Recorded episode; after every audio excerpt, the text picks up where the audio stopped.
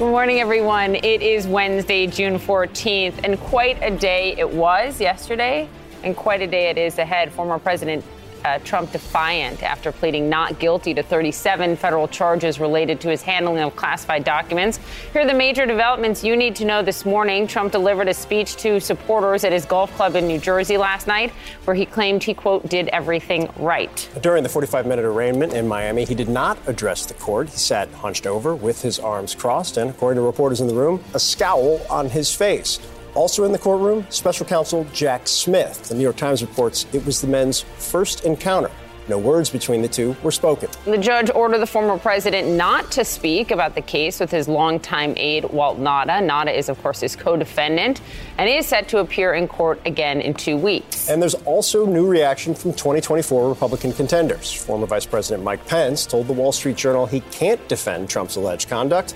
And Nikki Haley said she'd be inclined to pardon the former president if he's convicted.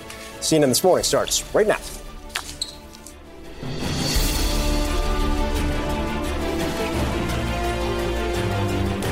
It was such a such an important day um, such a striking day, and then to hear the president's response last night to all of it. Just how fast things commingled from the legal to the political. Not that they were ever separate, but if you ever had any doubt about how things were going to be going over That's the course exactly. of the next couple months, very abundantly clear last night. That's exactly right. We'll talk about all of it. We'll fact check the president's former president's remarks from last night. But Donald Trump shifting right back to campaign mode, as you were alluding to, uh, after becoming the first former president in U.S. history to be arrested on federal charges. He claimed innocence and he raised money.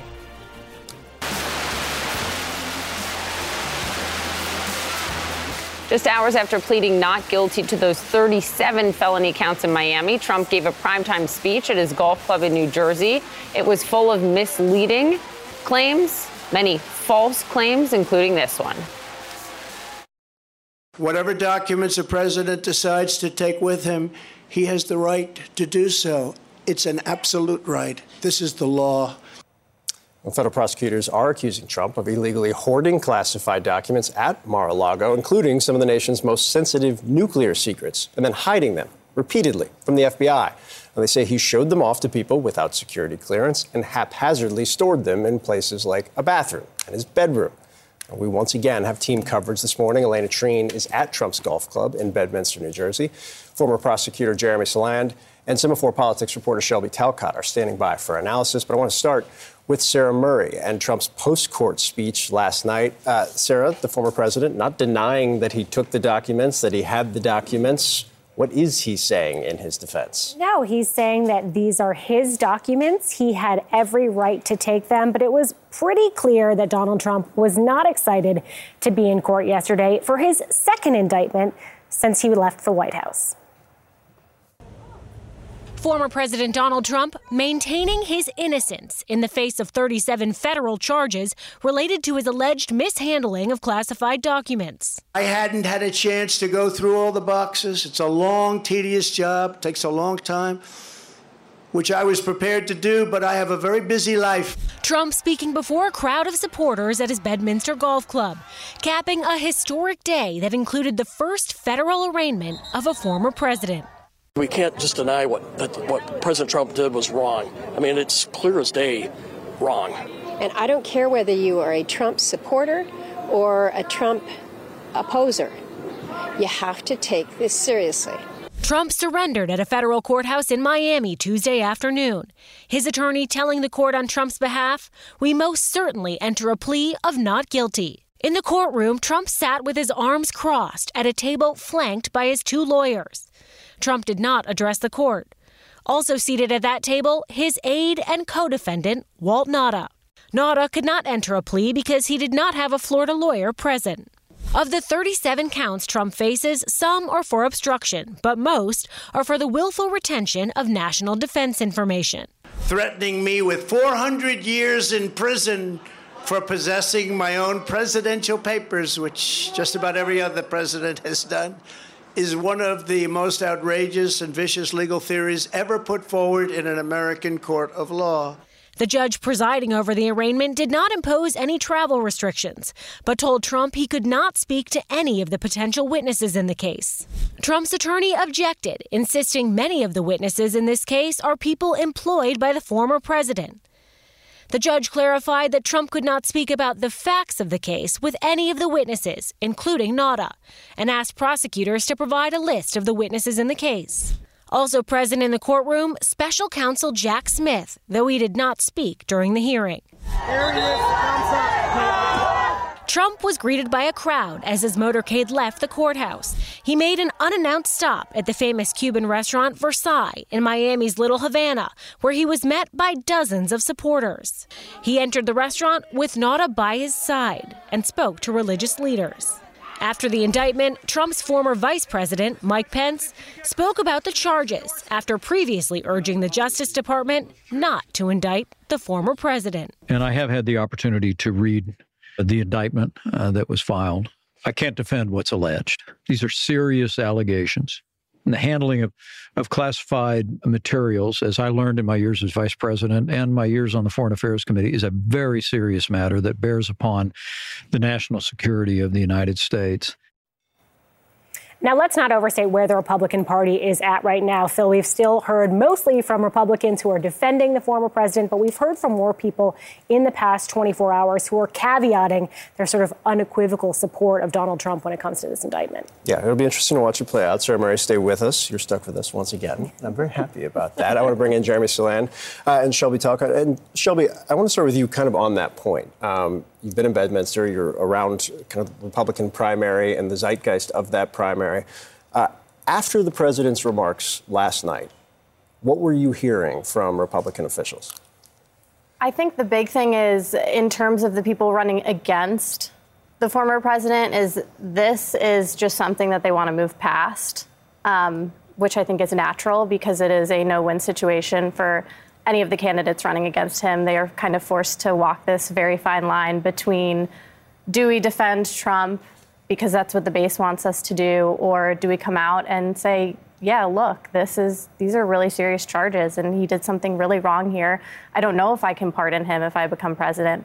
Um, and so the the major theme I was hearing was, okay, the day is over. We are moving on we are continuing to campaign. Let's not talk about this again. Well, good luck with yeah, that. I was going to say, did you respond? Good luck. That's yeah. going to be a great strategy. Can't wait to see that play out for you. nicer than that. It's yeah, would say good luck. Schmiowa. That's what she, what she Minnesota. I know. That's, there's a lot of Midwest. Um, I thought this was interesting. Let's play the sound where Trump, in, in his many defenses last night, talks about you can't do this. It's election interference. He is the Republican frontrunner. Here he was. This is called election interference and yet another attempt to rig and steal a presidential election. More importantly, it's a political persecution like something straight out of a fascist or a communist nation. Let's address the first point he made there. You can't do this, it's election interference. Because this is a criminal trial, he's going to have to be in the courtroom, right, for all of this? Correct. So, depending on this calendar, where it goes, what motions there are that delay things, does he have a point at least it could be argued that how can I be campaigning, et cetera, if I'm in the courtroom? I think the response to that is probably rhetoric. And I don't want to say nonsense because I can appreciate his concern, but that would be his statement no matter when this investigation began. That's fine, but looking at the facts started. and the calendar, they can really bump up against each other, no? They certainly can. And I think that's one of the reasons why probably Jack Smith would like to see this happen sooner rather than later. That discovery, I'm sure, is ready to go. And after that two week period comes and the other co defendant is in and they go before the judge and is arraigned, I expect that th- that procedure is going to move quickly as they can. But Trump's team is certainly going to try to delay it for the reasons you just stated. Sarah, I'm interested. We've all become Presidential Records Act experts Obviously. over the course of the last several weeks because what else do we have to do in our lives? Um, but I think what's important, and we've talked about this over the course of the last several days, it's never actually mentioned in the indictment. It is not related to this indictment directly in terms of what the special counsel put together. And frankly, uh, it, it doesn't apply here because these documents that the president took were not his documents or his personal records. However, this was how the president framed things, former president framed things last night. Threatening me with 400 years in prison for possessing my own presidential papers, which just about every other president has done, is one of the most outrageous and vicious legal theories ever put forward in an American court of law. As president, the law that applies to this case is not the Espionage Act, but very simply the Presidential Records Act, which is not even mentioned in this ridiculous 44 page indictment. Under the Presidential Records Act, which is civil, not criminal, I had every right to have these documents. So the only thing the president said in that sound you just heard that was accurate is that the PRA is civil, not criminal. Nothing else was accurate. Why? I mean, there's a lot there. I mean, first of all, Donald Trump's not going to go to prison for 400 years. We should disabuse him of that notion, so that's not going to happen. Secondly, if you look at what they actually charged in this indictment, they narrowed down the scope of the, the documents they took. I mean, we know that they took more than 100 documents with classified markings, and what they're charging him with is the willful retention of national defense information. So they have looked through all of the various things that Donald Trump took, you know, whether it was photos, whether it was notes from meetings, and they've whittled it down to what is classified national defense information that we think is actually going to resonate with the jury, that we, you know, can get the approvals on to be able to show the jury where we think, you know, we're not going to so badly compromise American national security that we can make some of this available to jurors, but where they're still going to look at this and just be horrified. And these are the records of these agencies not the personal yes, records. they're not the, the personal records is a critical of Donald Trump. piece of this. Jeremy, uh, the the judge saying you can't talk to your co-defendant. They're alleged in a conspiracy between the two, Walt Nauta. What's interesting, we'll just weigh in on that, but also the fact that prosecutors now are ordered to present a list of who else they think Trump can't talk to. And I wonder if Evan Corcoran, one of his attorneys who's also a witness, would be on that list. But he asked to talk to Evan Corcoran because he's defending him in the January 6th probe. Very complicated. I, I, don't think it's so atypical to have the judge make the determination with his co-defendant. They could ultimately have a joint defense agreement and things could change, but I don't think it's that atypical. And the judge wants to ensure the integrity of this process and not run afoul of that. And we know, and we've heard from other cases, meaning in New York and just in general, that the president or former president has done these things. That list is an effort to find a compromise, the judge to make this work, that understands that the former president has a right to defend himself. He has a First Amendment right, mm-hmm. but also weighing the balance to make sure that there is no tampering and there is no issues. And there is a concern, I think, for at least the prosecution that there may be something on paper that says what the president or former president can't do, but no one is there in all those rooms when he is by himself, for any defendant for that matter. But it is a, it is a real concern, and that's why this has been implemented. I think that's a really good point, because Shelby, um, it was striking. The prosecution did not ask for uh, the restrictions that were put on Walt Nauta talking about the case with mm-hmm. the former president. Um, and the judge implemented them anyway, and yet Walt Nauta was with the president walking in. You saw uh, in that video we were just showing Walt Nauta right behind the president. For people who don't necessarily understand how the former president's universe operates, what is Walt Nauta's role? He's essentially now Trump's personal aide. Um, and the interesting thing was, I was talking to aides last night at Bedminster, uh, and one of the questions I asked was just confirming whether or not Walt had returned with Trump on his plane. And the reaction when I asked that question was kind of like, well, of course he did. Why wouldn't he? Um, and so that was and kind of interesting. After the judge ordered that. Yes, and then uh, we also discussed kind of the relationship between Walt and Trump and the the overarching um, organization. And Walt was described as now, of course, you know, we were discussing this earlier, uh, whether or not this is accurate. He's going to want to keep Walt very close to him at this point. Um, but he was described as somebody who is very close to the president, extremely well liked within Trump world.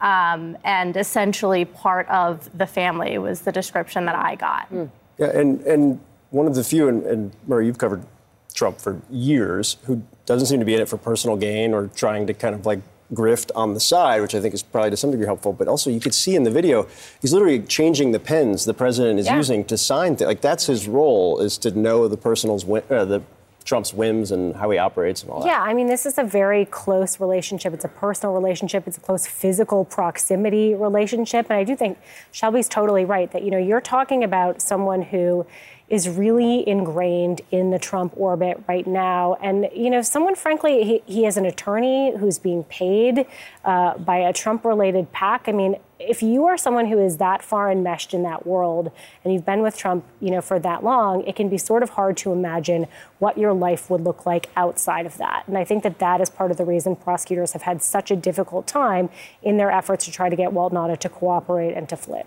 All right, guys, stick with us. We got a lot more to come going forward.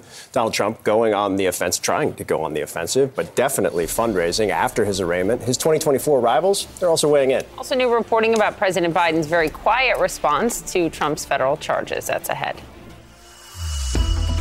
More CNN this morning to come after the break.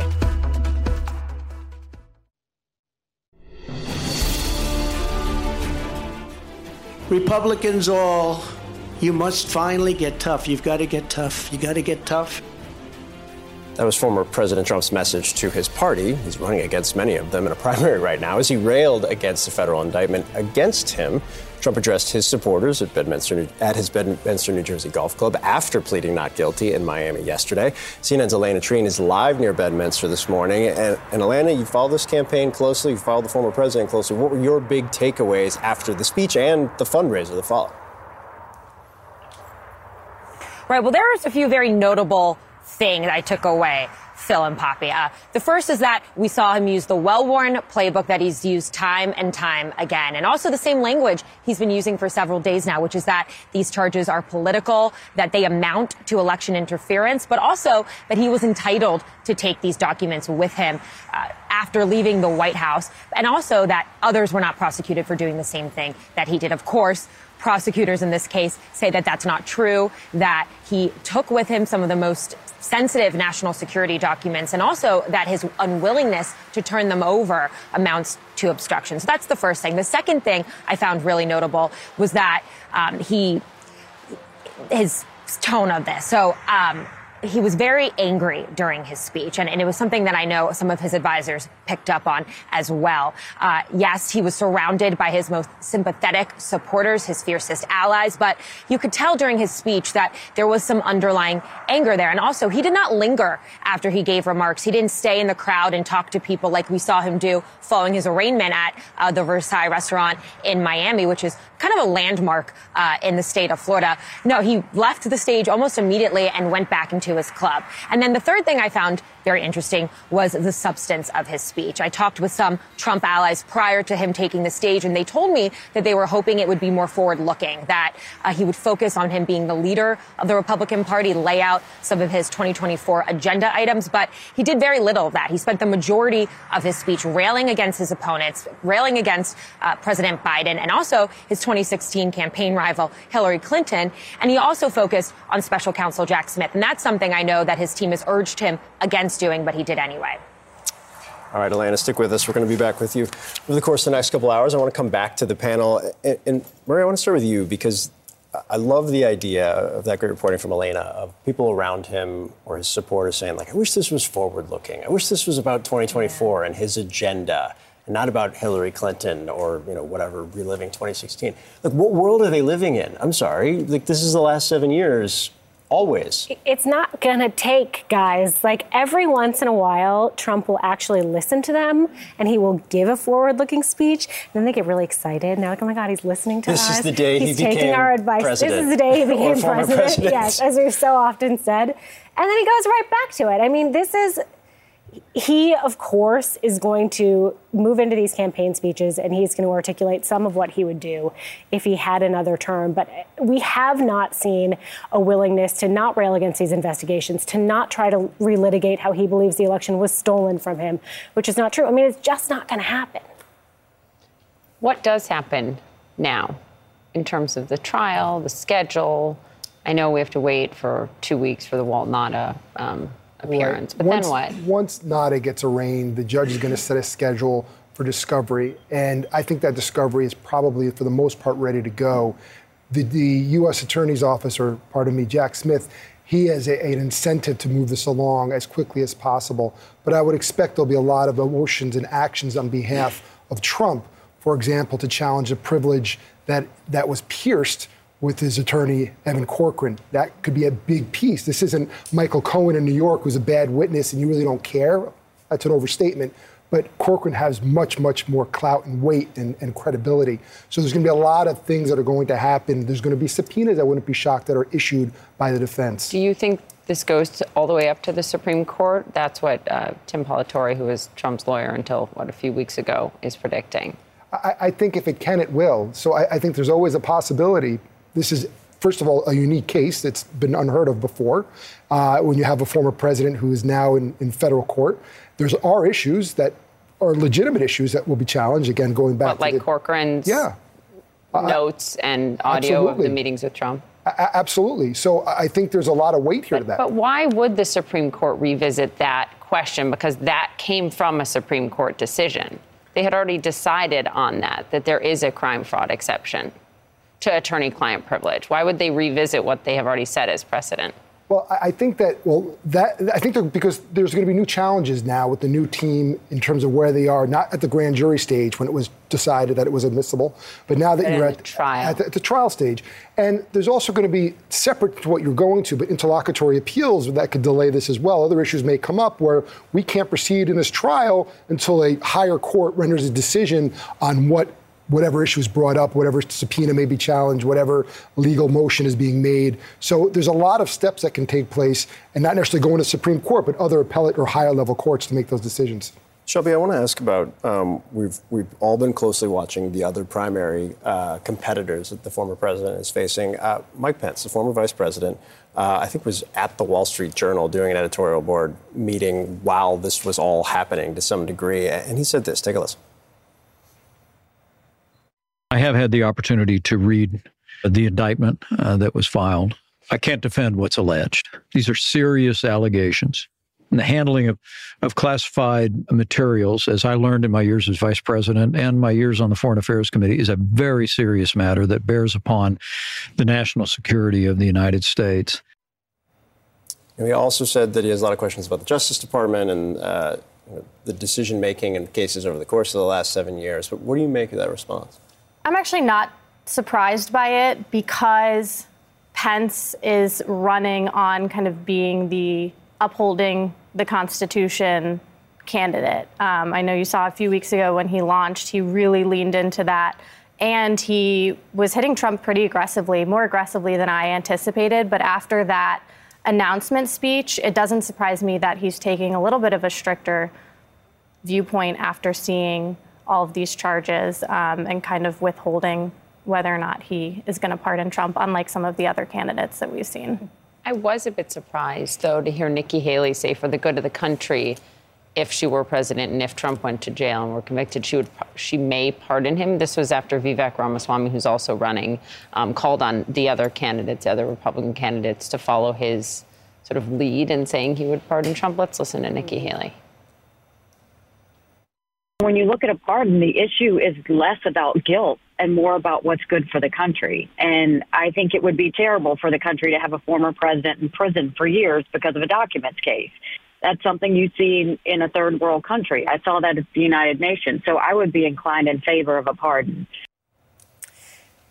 You know, I, I, think people will have uh, issues with her referring to this being something that happens in a third world country because we are talking about very serious crimes that Donald Trump has been accused of. But I do think that there is a concern among politicians, even among lawyers, about kind of what precedent we are setting when we indict a former president. And, you know, if he is convicted, could he face jail time? What does that mean? And what does this mean for future uh, presidents moving forward? Is this kind of going to be a new normal? I think the issue with Donald Trump is he's just done so much to break the norms and in many cases to potentially violate the law. And so the question is if you're not going to hold him accountable through the impeachment process, if you're not going to to do that to remove him from office, which you know we saw them go through the impeachment process twice, then what is the remedy supposed mm-hmm. to be? Because the answer can't be that if you are a president or a former president, you can run around committing whatever crimes you want. I mean, what, I think what was striking about the answer is the first part of it. You think, all right, well, there's some precedent. If you go back to Gerald Ford, not an apples to apples Yeah. comparative, but pardon Nixon may have cost himself re-election because he pardoned Nixon, did it for the good of the country. I think history has looked well upon that decision and that moment. And then you wander into the like banana republic, third world country. I saw, and then uh, it kind of loses me. Um, I'm not going to try and ask you to explain it to me, Murray, but I do want to ask you. You spend a large portion of your time also paying very close attention to another investigation that's ongoing uh, down in Georgia. And when uh, you were sending some of your reporting this morning, I was fascinated by the fact that Georgia law enforcement had folks up watching, and I think they did in New York as well. What's that tell you about things? Yeah, we've actually known this for a while. They wanted to be sort of quiet about it, but they were in New York. They were scoping out what the security situation was there, how they secured the courthouse there, and they did the same thing uh, in Miami to see how they were grappling with Donald Trump's appearance, how they grappled with security concerns.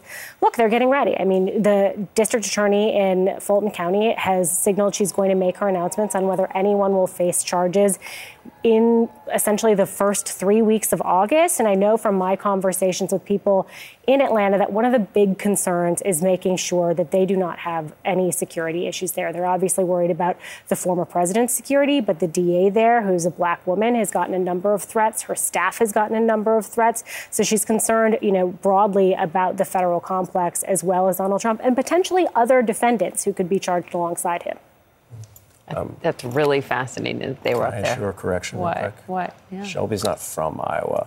She's actually from New York. She went to the University of Iowa, where she played tennis and defeated my Buckeyes on a regular basis. And I thought, we're Midwest, we're going to claim her. And I just wanted You're her in our you're circle, welcome in and the she's in it whether she likes You're it or not. I appreciate it. I like being a New Yorker, but I will take the honorary There you Iowa go. Hawkeye. I feel like we found a good balance. We did indeed. Well, plans are being finalized, we should know, to reopen that collapsed portion of I 95 in Philadelphia. Officials have identified a truck driver killed in that crash. And a federal judge will now allow E. Jean Carroll to seek more damages in her defamation lawsuit against Donald Trump. More on that coming up.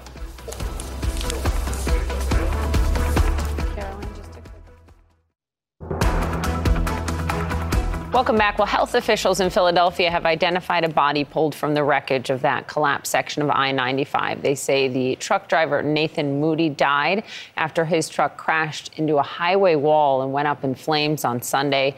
Part of the highway then collapsed. The father of three died of blunt trauma to the head, inhalation, and thermal injuries. That's according to a health department spokesperson. Obviously, our thoughts with his whole family, especially his kids. Transportation Secretary Pete Buttigieg visited the site yesterday. As you see, he vowed the federal government would help fix the collapsed section of the highway, which state officials say could take months. And you can add a new legal woe for former President Trump. A federal judge will allow E. Jean Carroll to amend her original lawsuit to include comments he made at a CNN town hall. Last month, a civil jury found Trump sexually abused Carroll and defamed her in the way he denied that attack. Just a day later, Trump said this on CNN. They said he didn't rape her.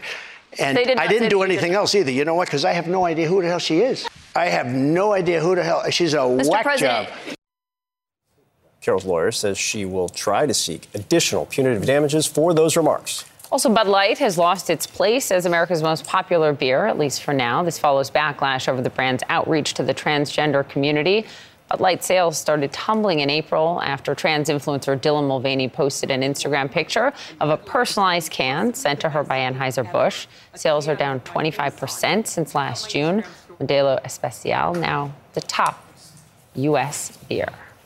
Up next, reaction to Donald Trump's arraignment from America's global allies and rivals. And later, Trump has not uh, has been ordered not to talk to one of his closest aides about the case. How the judge could actually enforce that. Stick with us.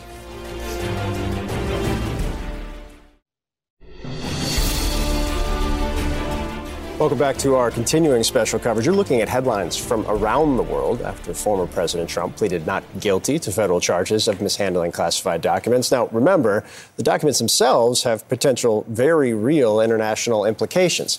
We want to talk about that. Joining us from London is CNN's Max Foster and Bianca Nobilo. Uh, Max, Bianca, look, we're very kind of insularly focused on the United States and the politics. I know, Americans are focused on? America? It's, it's the exceptionalism uh, happening in real time, or the perception of it to some degree.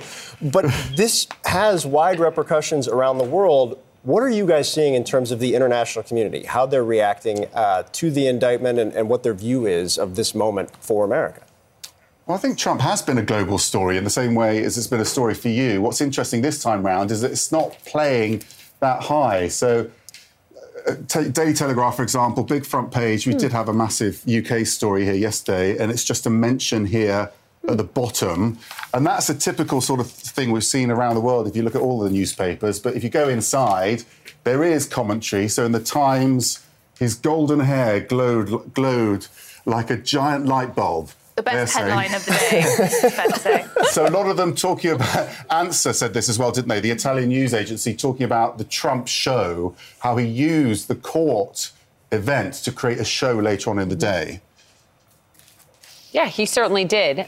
Uh, some of the reaction that I find interesting was not only the New York Times reporting that some political commentators in Russia were very open about their support for Trump, but also the tweet by the Prime Minister of Hungary, Viktor Orban, tweeting, Your fight is good. Your fight is a good fight. Never give up. Yeah, this is this is key, Poppy, and what you've hit on is exactly why, as Max was saying, President Trump was such a global story. And that's because he was part of this broader trend that we've seen with rising authoritarian tendencies and these populist mavericks cropping up all around the world. Obviously, Hungary's Viktor Orban is one of those populists. And also, when we look at Russia, obviously, with Vladimir Putin at the helm, it's interesting that the Russian state news agency has covered this, but they covered it exclusively from the angle of Trump maintains that he had the right to have these documents with no counterbalance in their report as to mm-hmm. all the mm-hmm. evidence against him. So, underscoring as a leader that he has the mm-hmm. right to do what he wanted to do. And in the United Kingdom, in the, the Guardian, which I have here, there's been quite a lot of commentary linking Boris Johnson's political travails of the last week, the fact that he had to resign after calling an investigation into him a witch hunt, a kangaroo court, a political hit job, basically saying like Britain doesn't want these Trumpian tendencies. So I think that is what's really resonating across the continent. Yeah, the co-opting of the language with allies and foes has been mm-hmm. fascinating over the course of the last few years. I, I want to ask both of you guys this because the times we interact in person are when I'm on presidential trips, and uh, I'm lucky enough to be able to work with you face to face as opposed to through the TV screen. You talk to aides and officials that are close with leaders of key U.S. allies. So many of the times we've been on these trips, the message is palpable concern about whether or not there will be a return to what they saw in the four years of the Trump presidency. How do people look at this moment and his lead in the Republican primary right now uh, for what it might say about the future?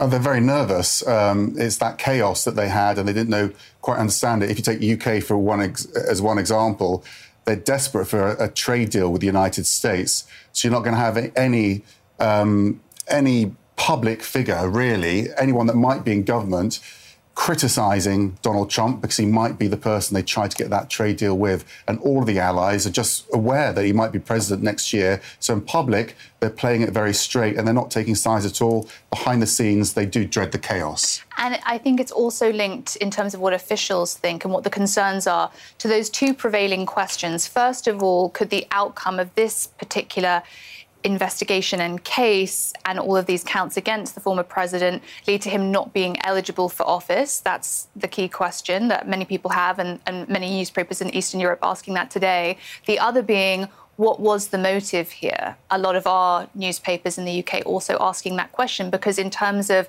an alliance with America for defense, mm-hmm. intelligence, and security, that's a key question and an unanswered one. And remember, we know from the indictment, it's alleged that some of these documents included Five Eyes, which would be sensitive information mm-hmm. with those key allies as well. So it's not just about U.S. intelligence, it's about what is shared with our closest allies. Yeah, oh, it's it's fascinating, guys. Thanks so much for that perspective. I think it's really important, probably underappreciated. And Sarah, that last point Bianca made, I think, is so valuable because we get so stuck in the politics, the polls, the messaging, the posture of the former president.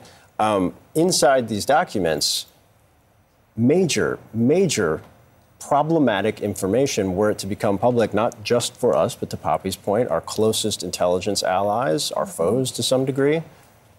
Yeah, I mean, you can understand why international leaders might want to be quiet publicly because we don't know how this election cycle is going to play out. And privately would just be horrified. I mean, to think that your own country's secrets would be splayed across the floor uh, at Mar a Lago because Donald Trump decided he just wanted to take boxes of documents with him when he left, I think really makes you wonder how you can completely trust the U.S. as an ally in sharing these kind of secrets. Again, we don't have the full details of what's in all of these documents, but it doesn't look great, Phil.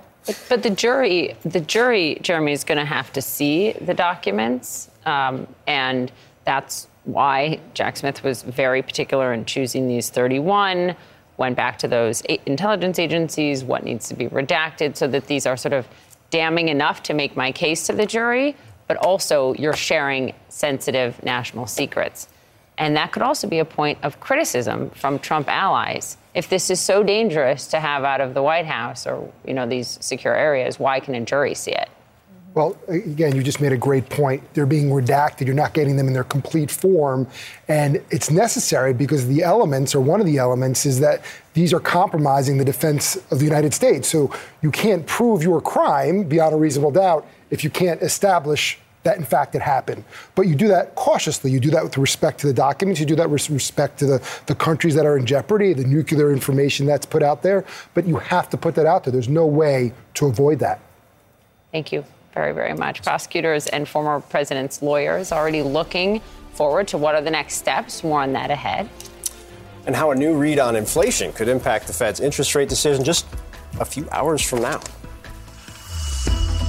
More CNN this morning to come after the break.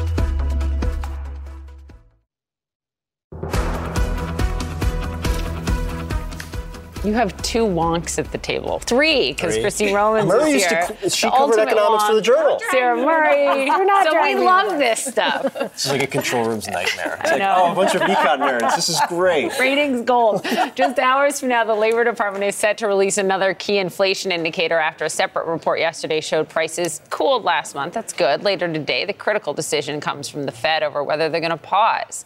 It looks like they might. Our chief business correspondent, Chief Wonk, Christine Roman's here with us. It doesn't have to be wonky because every it matters to everyone. Every household budget is is is affected by all of this, right? So let's talk about the Fed meeting first. You're right. We talked about this yesterday. Overwhelming assumption on Wall Street that they will not move. There will be a Powell pause. That for the first time in a long time, I like you're going to have a Fed meeting that you won't have higher uh, interest rates, and those higher interest rates have meant higher borrowing costs for everyone. So that's important. A Powell pause. I think it's 95% is the chance the CME group puts uh, at a at a at a pause here. No rate hike. Only about 5% think it will. And if you look at that mountain of tightening that we've had, all of that has meant higher mortgage rates, higher car loans, higher credit card loans, and that's something that affects everybody. In the meantime, all of that hiking that, you know, one after another, 10 rate hikes, that has helped cool inflation. We saw yesterday that consumer price index has been cut in half since the summer, and that's really important. And we'll get the producer price index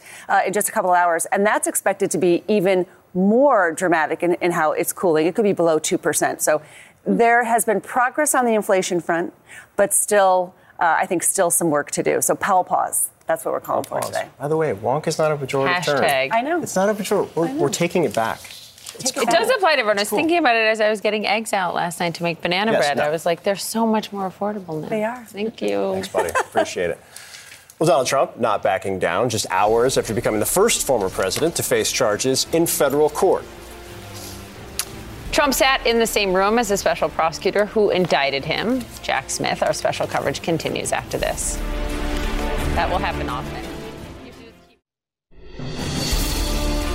It is the top of the hour. Good morning, everyone. We are so glad you're with us on the day after the day, because yesterday was such a critical day in the history of this country. And why I'm happy right now, um, I know, God forbid, you'd be happy at six in the morning. We actually have really smart people to explain what's yes. coming next, because it's That's very, exactly very right. important. It was yesterday, very important, unprecedented in history. What comes next, equally as important right. and just as sizable. Yeah, and the trial ahead, and also fact checking what the former president said last night about all of it. It is Wednesday, June the 14th, and President Trump was defiant last night after pleading pleading not guilty to all 37 federal charges related to his handling of classified documents. In a speech last night at his golf club in New Jersey, the former president made several misleading claims. He even said, quote, that he did everything right. Now, during his historic arraignment in Miami on Tuesday, he did not address the court and instead sat hunched over, arms crossed, and according to reporters in the room, a scowl on his face. Also important to note, special counsel Jack Smith obviously was in that courtroom. The New York Times reports it was the first time the two men had really been in the same room and encountered one another. They did not talk to each other. Now, the judge ordered Trump not to communicate with his longtime aide turned co defendant, Walt Nauta, about the case. Nauta is set to appear in court again in two weeks. We are also now hearing from Trump's Republican rivals in the race for the White House. Former President Mike Pence told the Wall Street Journal he cannot defend his old boss's alleged conduct. Nikki Haley, on the other hand, said she'd be inclined to pardon the former president if he is convicted. CNN This Morning starts right now.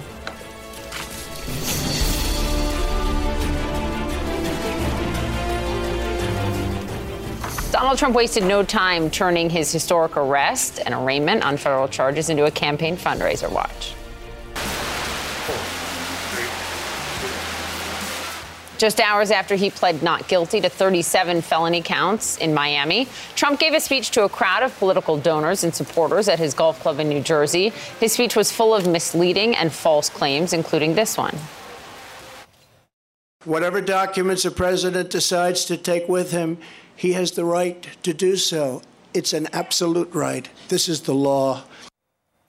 Federal prosecutors say Trump illegally kept classified documents at Mar a Lago and hid them from the FBI repeatedly, including some of the nation's most sensitive military secrets and details about America's nuclear program. He allegedly showed them to people without security clearance. He haphazardly stored them in places like a bathroom next to a toilet. Good chandeliers, though. We once again have team coverage this morning across the spectrum of things. Alayna Treene is live in Bedminster, New Jersey. Laura Coates, in all of her wonderful ways, will break down what comes next in this unprecedented legal case. Former FBI special agent and CNN security correspondent Josh Campbell is here. CNN political correspondent Sarah Murray and Semafor politics reporter Shelby Talcott are standing by for analysis. But, Sarah, I want to start with you. Um, we saw what happened in court. We saw what happened after court. What means? What does this mean going forward? Well, you know, look, I think what we saw from Donald Trump after leaving the courthouse was this defiant tone, this insistence that these were his documents, that he had every right to keep them. But guys, he did not look happy to be showing up at that courthouse for his second indictment since leaving the White House. Former President Donald Trump maintaining his innocence in the face of 37 federal charges related to his alleged mishandling of classified documents. I hadn't had a chance to go through all the boxes. It's a long, tedious job, it takes a long time. Which I was prepared to do, but I have a very busy life. Trump speaking before a crowd of supporters at his Bedminster Golf Club, capping a historic day that included the first federal arraignment of a former president. We can't just deny what that what President Trump did was wrong. I mean, it's clear as day wrong. And I don't care whether you are a Trump supporter or a Trump opposer. You have to take this seriously. Trump surrendered at a federal courthouse in Miami Tuesday afternoon. His attorney telling the court on Trump's behalf, We most certainly enter a plea of not guilty. In the courtroom, Trump sat with his arms crossed at a table flanked by his two lawyers. Trump did not address the court. Also seated at that table, his aide and co defendant, Walt Nauta. Nauta could not enter a plea because he did not have a Florida lawyer present. Of the 37 counts Trump faces, some are for obstruction, but most are for the willful retention of national defense information. Threatening me with 400 years in prison for possessing my own presidential papers, which just about every other president has done, is one of the most outrageous and vicious legal theories ever put forward in an American court of law. The judge presiding over the arraignment did not impose any travel restrictions, but told Trump he could not speak to any of the potential witnesses in the case. Trump's attorney objected, insisting many of the witnesses in this case are people employed by the former president. The judge clarified that Trump could not speak about the facts of the case with any of the witnesses, including Nauta, and asked prosecutors to provide a list of the witnesses in the case. Also present in the courtroom, special counsel Jack Smith, though he did not speak during the hearing. Trump was greeted by a crowd as his motorcade left the courthouse. He made an unannounced stop at the famous Cuban restaurant Versailles in Miami's Little Havana, where he was met by dozens of supporters. He entered the restaurant with Nauta by his side and spoke to religious leaders. After the indictment, Trump's former vice president, Mike Pence, spoke about the charges after previously urging the Justice Department not to indict the former president. And I have had the opportunity to read the indictment uh, that was filed. I can't defend what's alleged. These are serious allegations. And the handling of, of classified materials, as I learned in my years as vice president and my years on the Foreign Affairs Committee, is a very serious matter that bears upon the national security of the United States. Now, look, it's not like we're seeing this tidal wave of Republicans suddenly turn on Trump. You know, we've heard a number of prominent voices still defending the former president, but in the last 24 hours, we have heard from more people who are backing off of their unequivocal support and raising concerns when it comes to this indictment.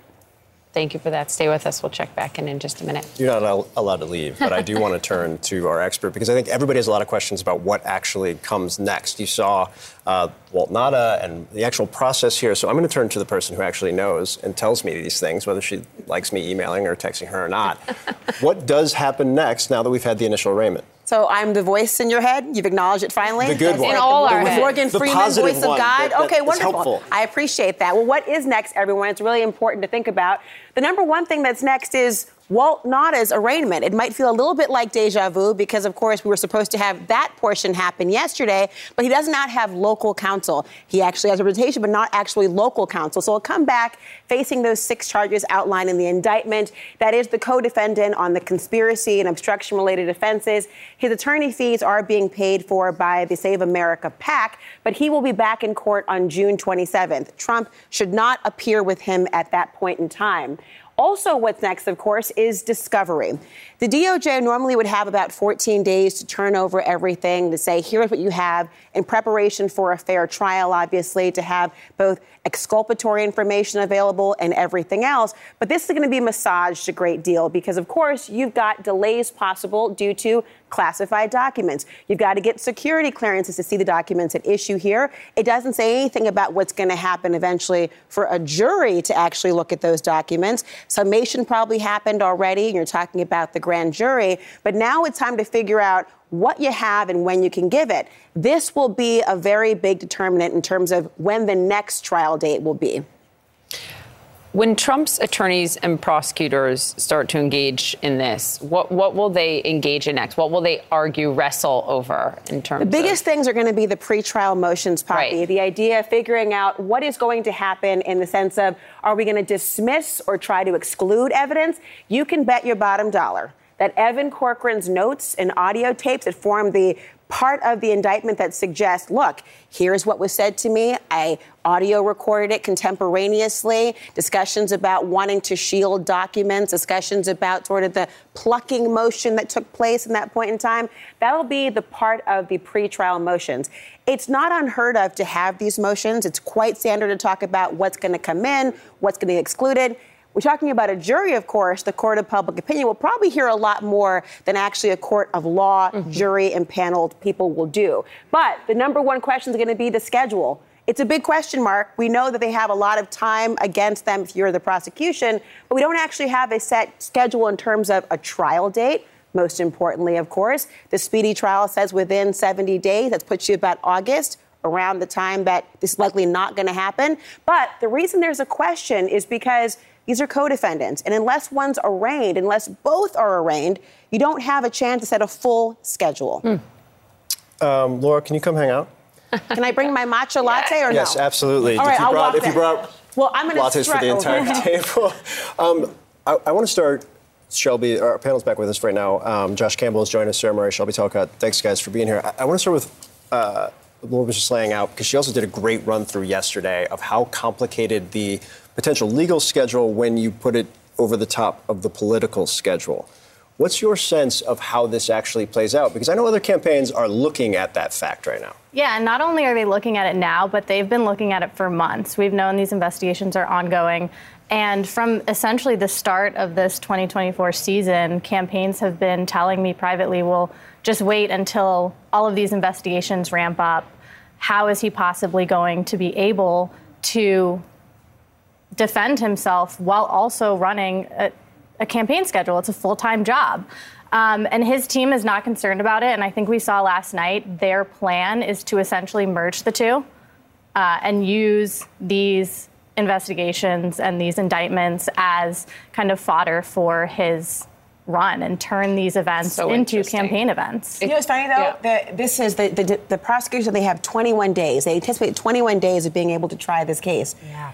It's not like the E. Jean Carroll lawsuit where he can say, you know what, I'm not showing up. He has to go. He has to go. He has to be there for about 21 days off a campaign trail. And so if you're the other RNC hopefuls, you're maybe going, oh, good, there's someone off the campaign trail. If you're him, you're thinking, do I delay or do I put myself in the primary context? And if you're DOJ, you're thinking, well, am I going to be perceived as interfering with an election cycle if I have 21 days of the presumptive frontrunner off the trail? And that's the argument that, that President Trump made last night, saying this is election interference. Yeah, and I suspect that we are going to hear from his attorneys in court talking about this scheduling issue, talking about how, one, he has a right to prepare for trial, but two, he's running for president of the United States and he needs to have time to do that. I mean, we'll see how a judge takes that. Judge Aileen Cannon might take it uh, more receptively than another judge would, but it's also interesting to hear him make this election interference argument when he is under investigation for interfering in an election, in the peaceful transfer of power when it comes to the end of the 2020 Right. election,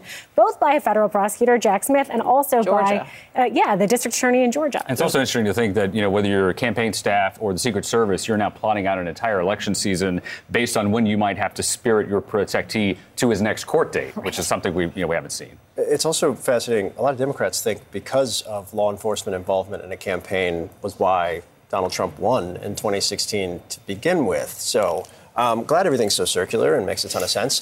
Um, but the, the schedule and what Sarah was talking about, about the other investigations also ties into yesterday because there were actual law enforcement officials from Fulton County that were physically there, which is where the next potential indictment could come.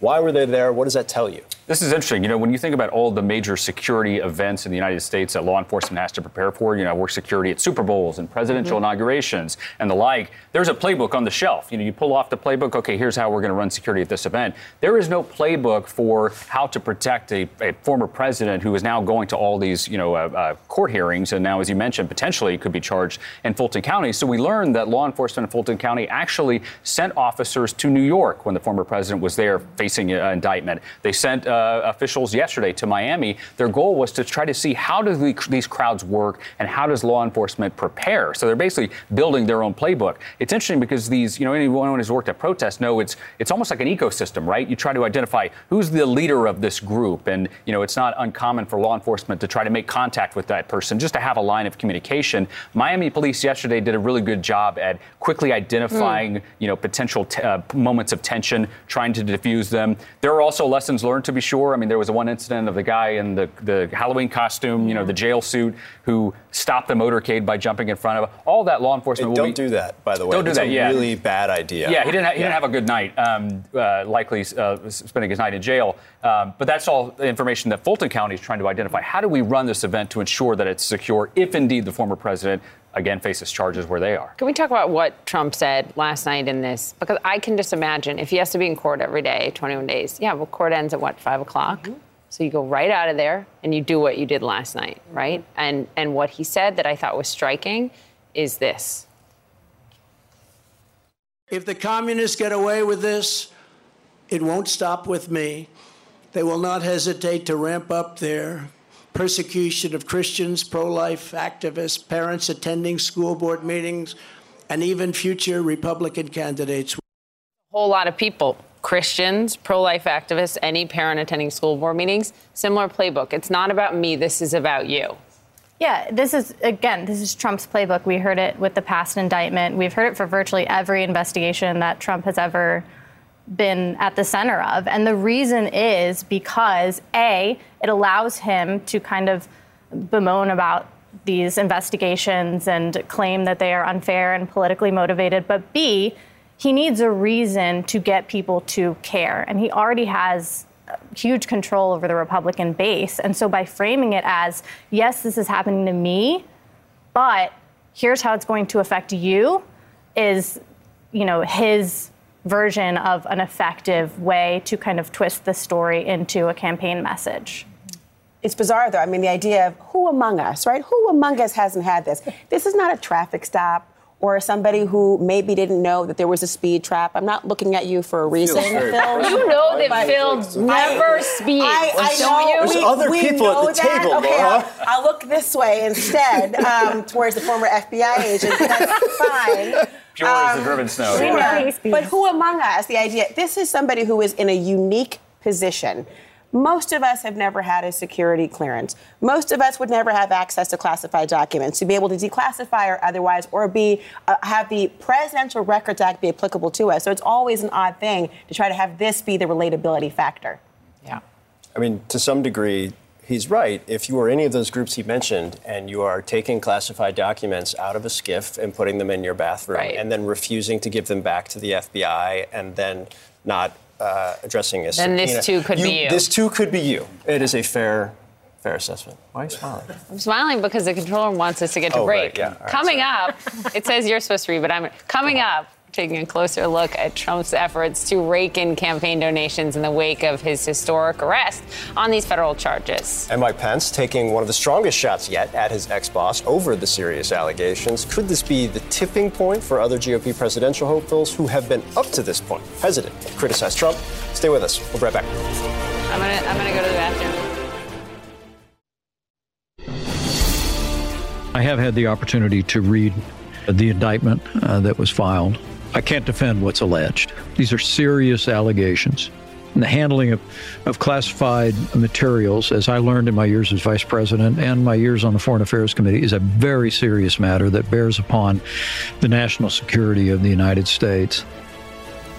That is former Vice President Mike Pence saying that he cannot defend these allegations in the indictment against Donald Trump over his handling of classified documents.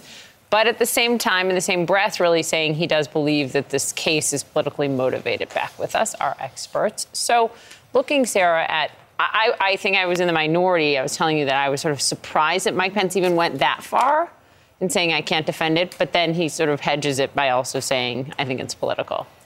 Yeah, I mean, I think in some ways it was surprising to me that Mike Pence didn't keep his powder a little bit dry ahead of time because, I mean, what did you think was going to be in this indictment? Like, we knew already that they took a whole lot of stuff when they searched Mar-a-Lago. We knew that they took over 100 documents with classified markings. There's been great reporting by CNN and by others about Donald Trump talking to people, uh, you know, potentially even showing people these classified documents. So I don't know what Mike Pence thought he was going to find in this indictment, but it seems pretty clear that now he's read it and he's like, oh, this is bad. Yeah. Shelby, I thought you made a good point about you know this is kind of his how he's tried to find a lane, right? The Constitution, respect for the Constitution, the, the candidate that holds that up in some degree. I guess this sort of tracks Especially like given that. what he did on January Yes, 6th. it, it very much lines up with that idea of things. Um, we also heard Nikki Haley weigh in, um, saying that she has, over the course of the day, made clear that she thought that was problematic. Uh, however, she would be willing to pardon the president. I think what we're all trying to get a sense of right now is where is the primary moving in terms of how Republicans respond? I think they'd love not to respond, quite frankly. But given that they will have to respond, uh, Mike Pence is, I would say, going to be the baseline of kind of separating himself from saying that Trump is innocent and this is, you know, a witch hunt, but also saying that it's politicized. And that's kind of the safe bet for a lot of these candidates because so much of the Republican base believes that the DOJ and the FBI are politicized. So they get points there. And then they kind of get points in terms of keeping their credibility by admitting that these are really serious charges and, you know, maybe we shouldn't jump to, you know, immediately pardoning them like Vivek has promised Right. to. Remember, too, he lives in a glass house. I mean, he had classified documents. I know there can be discussions about to what extent the documents were there, his knowledge of it, into the new home, whether they were sealed. You've heard people talk about these different issues.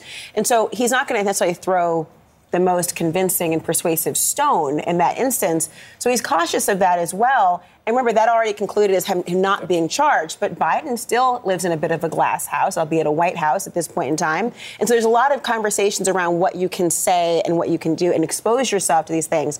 But remember, this is the head of the executive branch.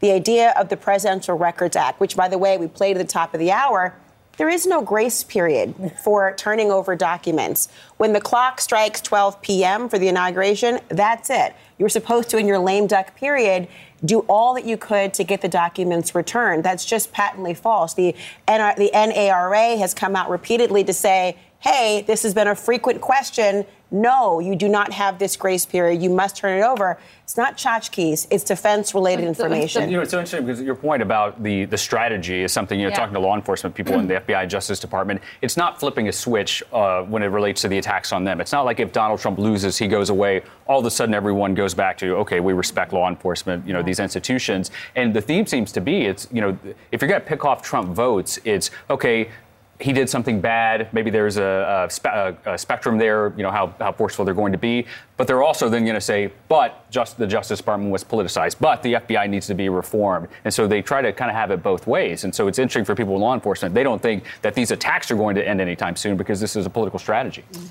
President, Bi- we have some great reporting by Jeremy Diamond and, and, and the team here at CNN about the Biden White House strategy of silence on all of this. Let's play some of what Biden said yesterday that made clear that's the way they're going now. Would you comment on the arrest of the former president, sir? I think that's about all you're going to get. You would know. You are the chief White House correspondent. I have a are they going to be able yes. to stick Yes. to this? Well, I, I, Sarah and I were talking about this. The interesting thing is the first lady actually weighed in Mm-hmm. um, last night, and, and uh, not in like a specific way about the legal side of things. You will not hear the president talk about this at all. And I appreciate Jeremy at an East Room event uh, where you're pretty far removed from the president, Shouting. shouting out and trying to get that because it's important to know. Yes, we know he's not going to talk about. We've heard he's not going to talk about. That's their strategy. Sometimes the president doesn't necessarily want to Right, follow what right. his team thinks. And I think this underscores the seriousness with which he views this Mhm. issue. And also, I think the, the ability to grasp, they understand that any connection, any element that could be pointed to as I was involved in this or I appointed my attorney general to do this is massively problematic to the public perception. Sure. Democrats think this is just like Republicans should be attacking on the substance of this politically. The president and his team say absolutely not. We'll see if the people around him and, you know, um, surrogates do the same thing, though, as the election gets further along. Okay, first here on CNN, our crew forced to duck for cover on the front lines of Ukraine's counteroffensive as the fight against Russia intensifies. We'll take you live to Zaporizhia next.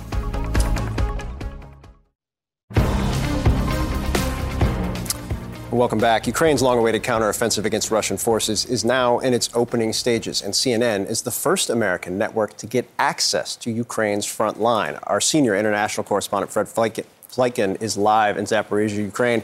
And Fred, look, uh, I try to follow this stuff closely. I think we're also, from our side of things, watching the information war play out in terms of what's happening on the ground. You're actually there. What are you seeing at this point? Hi there, Phil. First of all, you're absolutely right. There is a big information war that is indeed playing out. But when you're on the front lines, uh, what we did see was that the Ukrainians certainly are trying to push forward. They say they have enough gear uh, to try and do that, but it is some very tough going for them because the Russians are fighting back in a very fierce way. They're not only blanketing the Ukrainians with artillery, but they're attacking them with jets as well. Here's what we witnessed. Ukrainian forces firing at Russian troops holed up in Blagodatnya in South Ukraine. This video, the brigade says, shows the Russians making a final stand here. Much of the area near the front lines deeply scarred by combat. This is the area of Ukraine where the heaviest fighting is currently taking place, and you can see what it's done to a lot of the buildings in the cities and villages around this area. And that fighting is set to get even worse. We're with the 68th Jaeger Brigade, which has been making important gains here. The soldiers confident and grateful for U.S. supply gear. A lot of the times it saved my life, he says. It saves our lives every day from shrapnel, shelling, and bullets. But some of the vehicles have already been lost, and the Russians continue to fire back. Constant artillery shelling and even airstrikes too close for comfort as our crew had to duck for cover.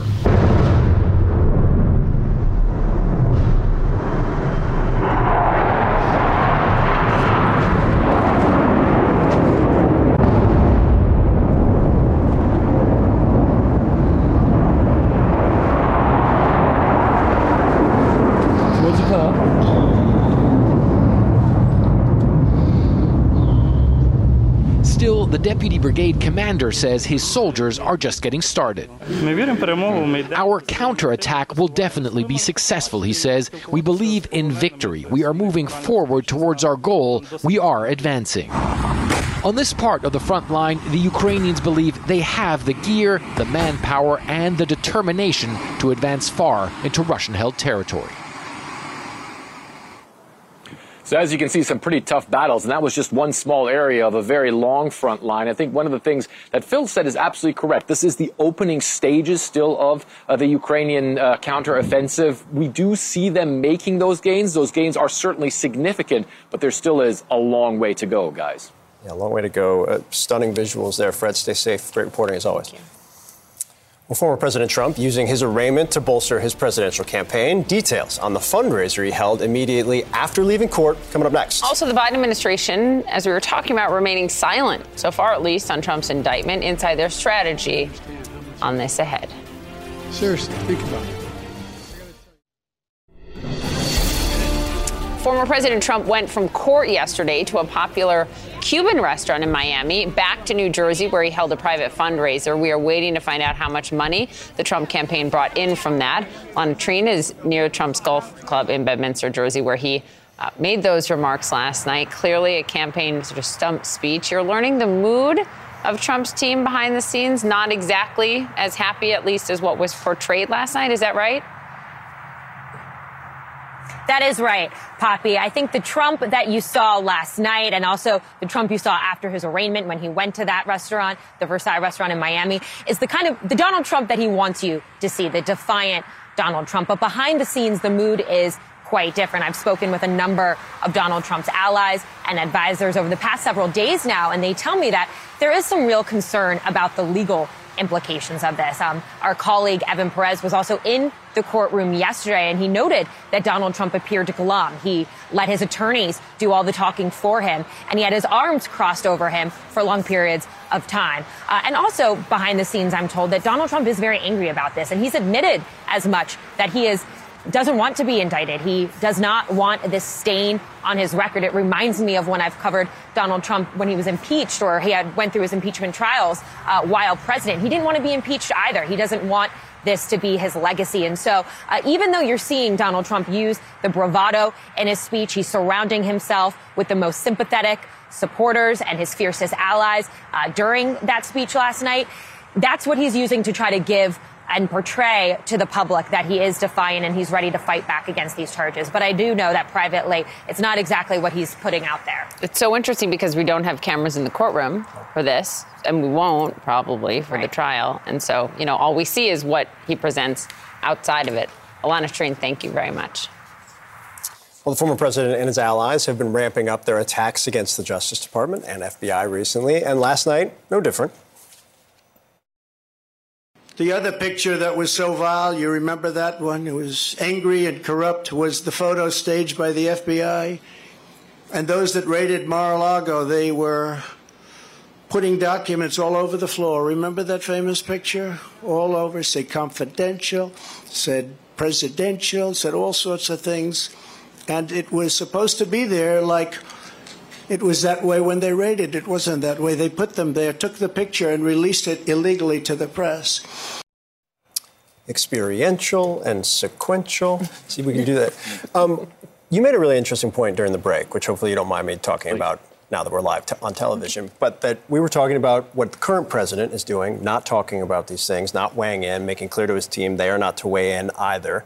Uh, contrast that with what we've seen from the former president repeatedly, but especially last night and that what President Biden doing, is doing is actually what used to be known as the norms. Is that a fair assessment? No, it is. And, you know, under the Trump era, I mean, that was one of the norms that was shattered this independence between the White House and the Justice Department. I mean, it started with his campaign where he was talking about, you know, the FBI should lock up his political opponent, um, which was obviously, you know, a talking point. But even throughout his administration, he was either trying to bring DOJ close or, you know, slamming them. Uh, but you go back and look in history, I mean, the norm has been that the White House keeps distance for two very important reasons. First, you don't want it to look like you as a president are meddling in an investigation, uh, you know, trying to go after your allies. But two, if you find yourself under investigation or your administration, for example, you know, history lesson, every president since Nixon, other than Barack Obama, had someone senior in their administration under investigation by the FBI if that person is cleared, you don't want the, the thinking to be, well, you were meddling in that. And so that's why that, that, that distance has been there. So for Biden to say, no, I'm not going to comment on what the DOJ is doing is not new. That's actually how it used to be done.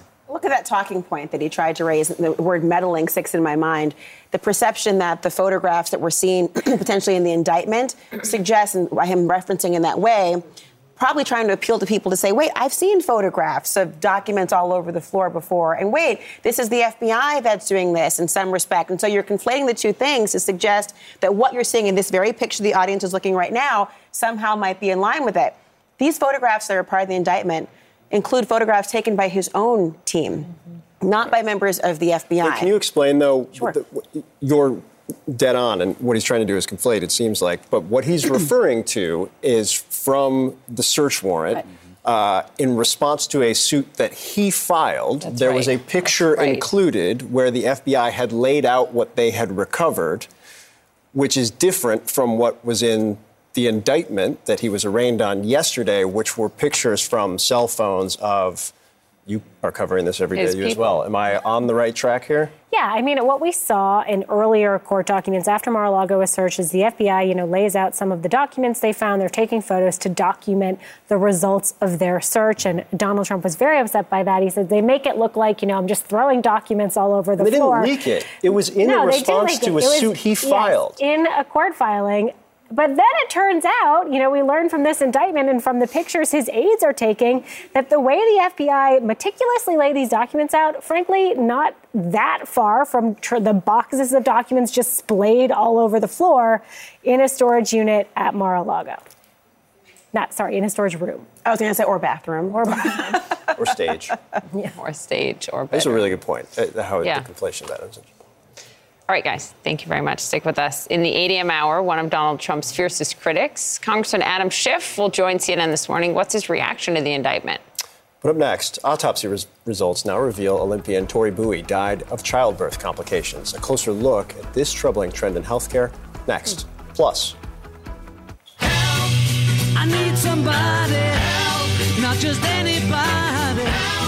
Sir Paul McCartney asking for help from now artificial intelligence, what this means for new Beatles music, and how he's coming together with AI so you can hear John Lennon's voice.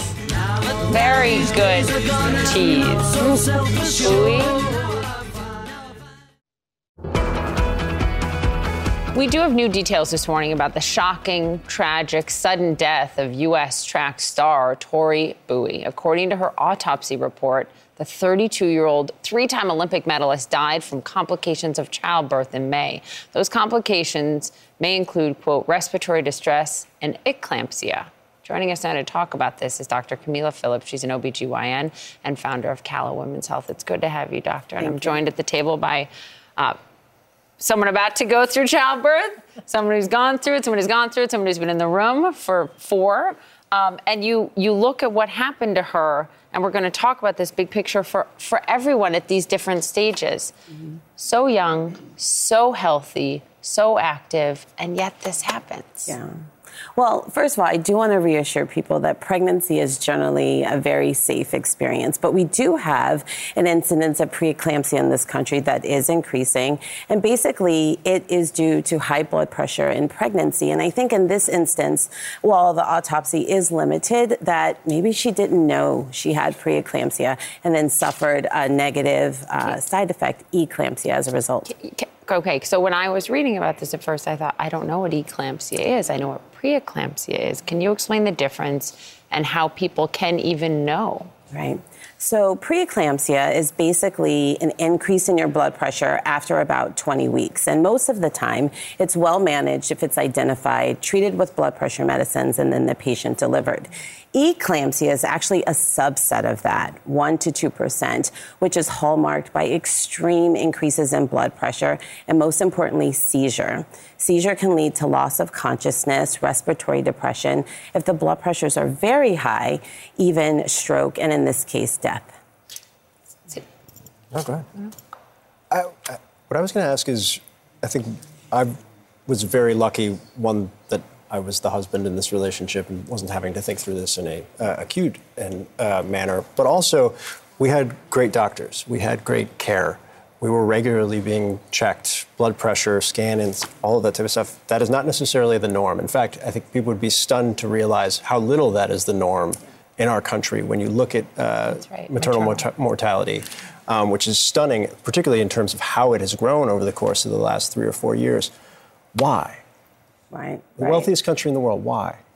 Right. I think being the wealthiest country in the world, we really need to reassess our priorities and prioritize maternal health.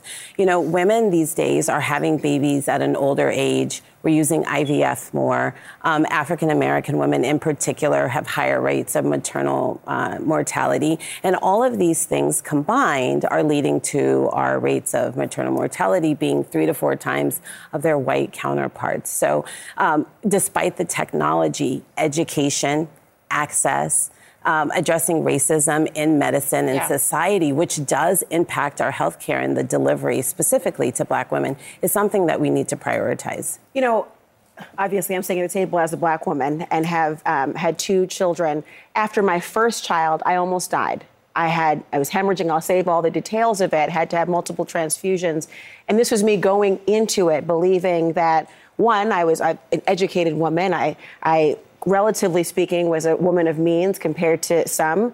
Um, and the idea of being my own champion was always on my mind because I was hearing the stories about the bedside manner of some doctors or not taking the pain that a black woman feels very seriously. I remember that chart on the wall with the smiley faces. Yes. Tell me your pain. And I was like, it's not an emoji. I'll tell you that right now. Um, and wanting people, not wanting me to go through labor as opposed to the C section that I was requesting because I knew that was going to be the ultimate end. And it was. How can people be their own champion in those rooms? Because I'm not a doctor. I, I was scared like anyone else. I desperately wanted my child to be healthy and for me to live through the childbirth as well. What do you recommend yeah. for people? Yeah. I really think it's important for any person considering pregnancy to actually start preparing for pregnancy before you get pregnant. And that's with the preconception visit, where you meet with your OBGYN or your primary care doctor and really identify things that you can optimize before you even get pregnant once you get pregnant, it is imperative that you find and create a team of people that you trust, people that you know hear you, and people that respect your wishes as you go through this process. I also think it's important to be flexible because we understand that pregnancy can change on the, the drop of a hat, like your experience with hemorrhage. And so being with a team that knows, loves, and respects you is really paramount to having safe outcomes. I mean, obviously, as a currently pregnant person, like this story has really stuck with me because it is just sort of, you know, a worst case scenario, another thing to be, I think, worried about. Even though I appreciate you saying that, mm-hmm. you know, it still is rare. But, you know, I wonder in cases like this if people if it is the quality of the healthcare, if it's people just not appreciating just what a physically taxing process you are going through here and how frequently you do need to be checking in with your medical professionals. Yeah, I think people don't realize how taxing pregnancy is. We, as working women especially, sort of downplay the struggle and the physicality of pregnancy. But what I would say is that it is important that you know the warning signs of preeclampsia and not ignore them headaches that don't go away, changes in your vision, pain in your chest or under your breast, and check your blood pressure. Report those concerns to your physician so that they can be addressed as well um, and properly managed for safer outcomes. Thank you so much, Doctor, for shining a light on, on all of this. Thank Appreciate you for having me. Of course. Well, former President Trump claiming he had, quote, every right to keep the classified documents he took from the White House. We'll break down the Presidential Records Act with our legal panel and what happens now. Coming up ahead.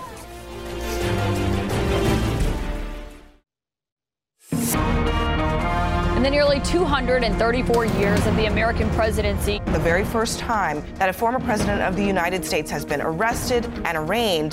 The first ever to face years in prison if convicted. The people in charge of this country do not love America. We need to be straightforward about this and not play political games.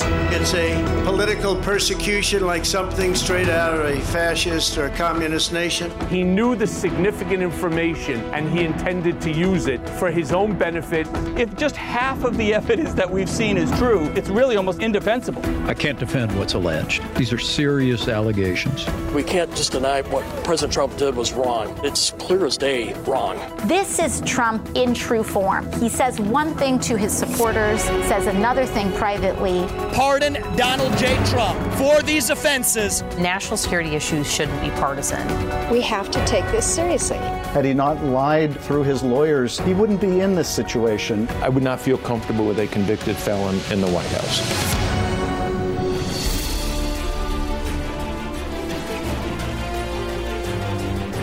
morning, everyone. We are so glad that you are with us on quite a morning after a day that made history. That is for sure the first time a former president has ever ever been arraigned on federal charges. Donald Trump pleading not guilty to all 37. And now it is the morning after, and we see what is ahead. There's the political, there's the legal, there's also the fact and the lie. We're going to go through true. all of that in the course of the next couple of hours. Now, the former president wasted no time raising money for his presidential campaign after he became the first former president in U.S. history to be arrested on federal charges. Four, three. Now, just hours after he pleaded not guilty to 37 felony counts in Miami, he held a fundraiser at his golf club in New Jersey. He also delivered a speech that was full of misleading and full of false claims, including his dubious argument that a president can take whichever documents he wants whenever he leaves office. Threatening me with 400 years in prison for possessing my own presidential papers, which just about every other president has done is one of the most outrageous and vicious legal theories ever put forward in an American court of law. Whatever documents a president decides to take with him, he has the right to do so. It's an absolute right. This is the law. Federal prosecutors say Trump illegally hoarded classified documents containing some of America's most closely guarded secrets, including secrets about our nation's nuclear program. He allegedly stored them in places like his bedroom and a bathroom next to a toilet at Mar a Lago and showed them to people without security clearance. President Biden has refused to comment on Trump's indictment or arrest, and he again refused yesterday. Would you comment on the arrest of the former president, sir? We have team coverage. Katelyn Polantz outside the courthouse in Miami for us again this morning. Alayna Treene is live near Bedminster. Arlette is standing by at the White House. Elie Honig, Laura Coates at the Magic Magical. Sarah Murray, Shelby Talcott here in studio. Morning, guys. Let's start with you, Katelyn. You were there, sort of previewing this with the rooster, by the way, yesterday morning. I'm sure they're greeting you again this morning. But talk about what happened yesterday and what you saw in the courtroom because no cameras, so we, we can't see his demeanor. That's right. So this was quite a stoic proceeding. It was about 50 minutes inside the courtroom. Uh, I had a clear view of Donald Trump, and he sat beneath a light that really lit him up in the courtroom. His hair uh, was quite bright. He was wearing a brighter navy suit than anyone else around him, but he was slumped over. When you walk in and you see him, when the judge took the bench, he was lagging to stand whenever you're supposed to rise when the judge says all rise. Uh, and, you know, most, for most of the proceeding, he sat with his arms crossed, sat back, uh, clearly with a feeling of indignation or some sort of frustration with the proceeding. Occasionally, he was whispering to his attorney. But Donald Trump himself, he did not speak once in this proceeding. A little bit unusual for a federal court arraignment like this. The judge asked him no direct questions, instead, referred to him as the former president uh, throughout the proceeding. And his lawyer spoke on his behalf. His lawyer, Todd Blanche, stood up and was the one that said to the court that he enters a plea of not guilty at this time. Uh, Jack Smith, the special counsel, he was also in the room. So we get this rare glimpse of Smith And really, the first time these two men have ever been in the same room like this, Smith had quite an entourage around him, and there was quite a lot of security, too, for a proceeding like this. But really, all of these things coming together mark how significant this moment is that Donald Trump is being placed under arrest for federal charges, and he is being told these are your charges, and you now must abide by the court's rules as you fight these, as you say you will, as it goes to trial. You know, and Katelyn, some of those rules, some of those restrictions, but also the fact that the president's alleged co conspirator was not arraigned yesterday presents the question what actually happens next here? How does this move forward? Walk us through that. Right. So the next thing that's on the calendar right now is that Walt Nauta, Trump's co-defendant, the man accused of moving boxes on his behalf that had classified documents in them around Mar-a-Lago to avoid the Justice Department finding them, essentially.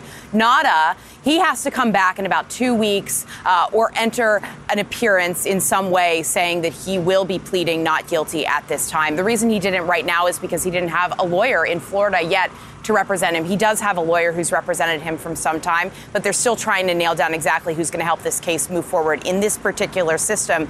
Uh, but these two men, one of the restrictions that they walk out of court with, and one of the things that is one of the first issues that Trump's side uh, had some ish took some issue with, took some dispute with, is a decision by the judge uh, to put over this case the the order that both Donald Trump and Walt Nauta cannot be speaking to any other witnesses or one another about the facts and the details of this case as it moves forward. Now, that's going to be difficult because Trump has a lot of people in his employment, including Nauta himself, whom yesterday he was speaking, he was traveling with.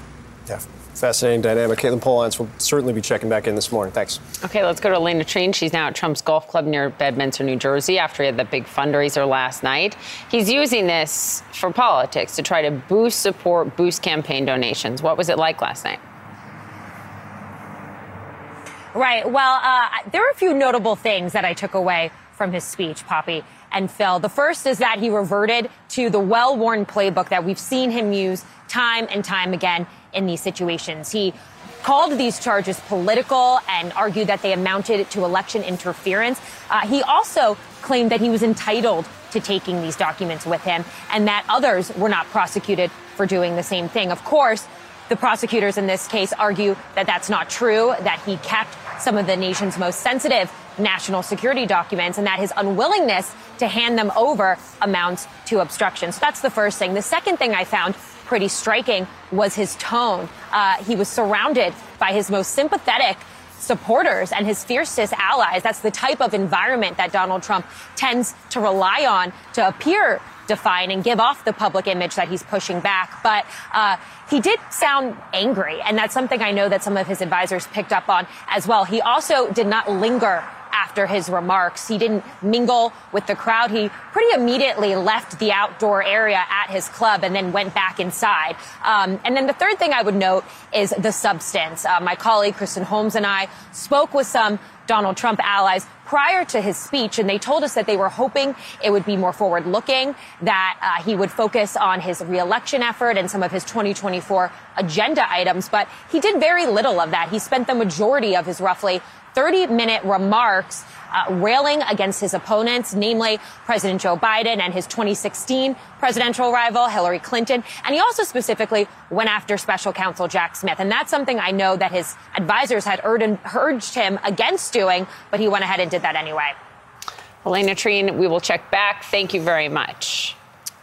Well, this morning we're getting a clearer look at some of the potential defenses and tactics Donald Trump's legal team could use in his case. Among them is his, and I stress his, interpretation of the Presidential Records Act, which he invoked repeatedly last night. Under the Presidential Records Act, which is civil, not criminal, I had every right to have these documents. The crucial legal precedent is laid out in the most important case ever on this subject, known as the Clinton Socks case.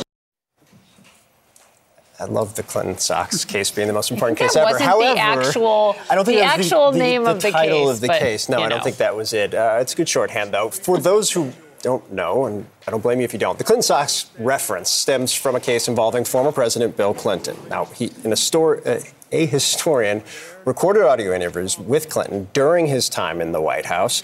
Uh, that historian told GQ that Clinton stashed the audio cassettes of those interviews in his sock drawer.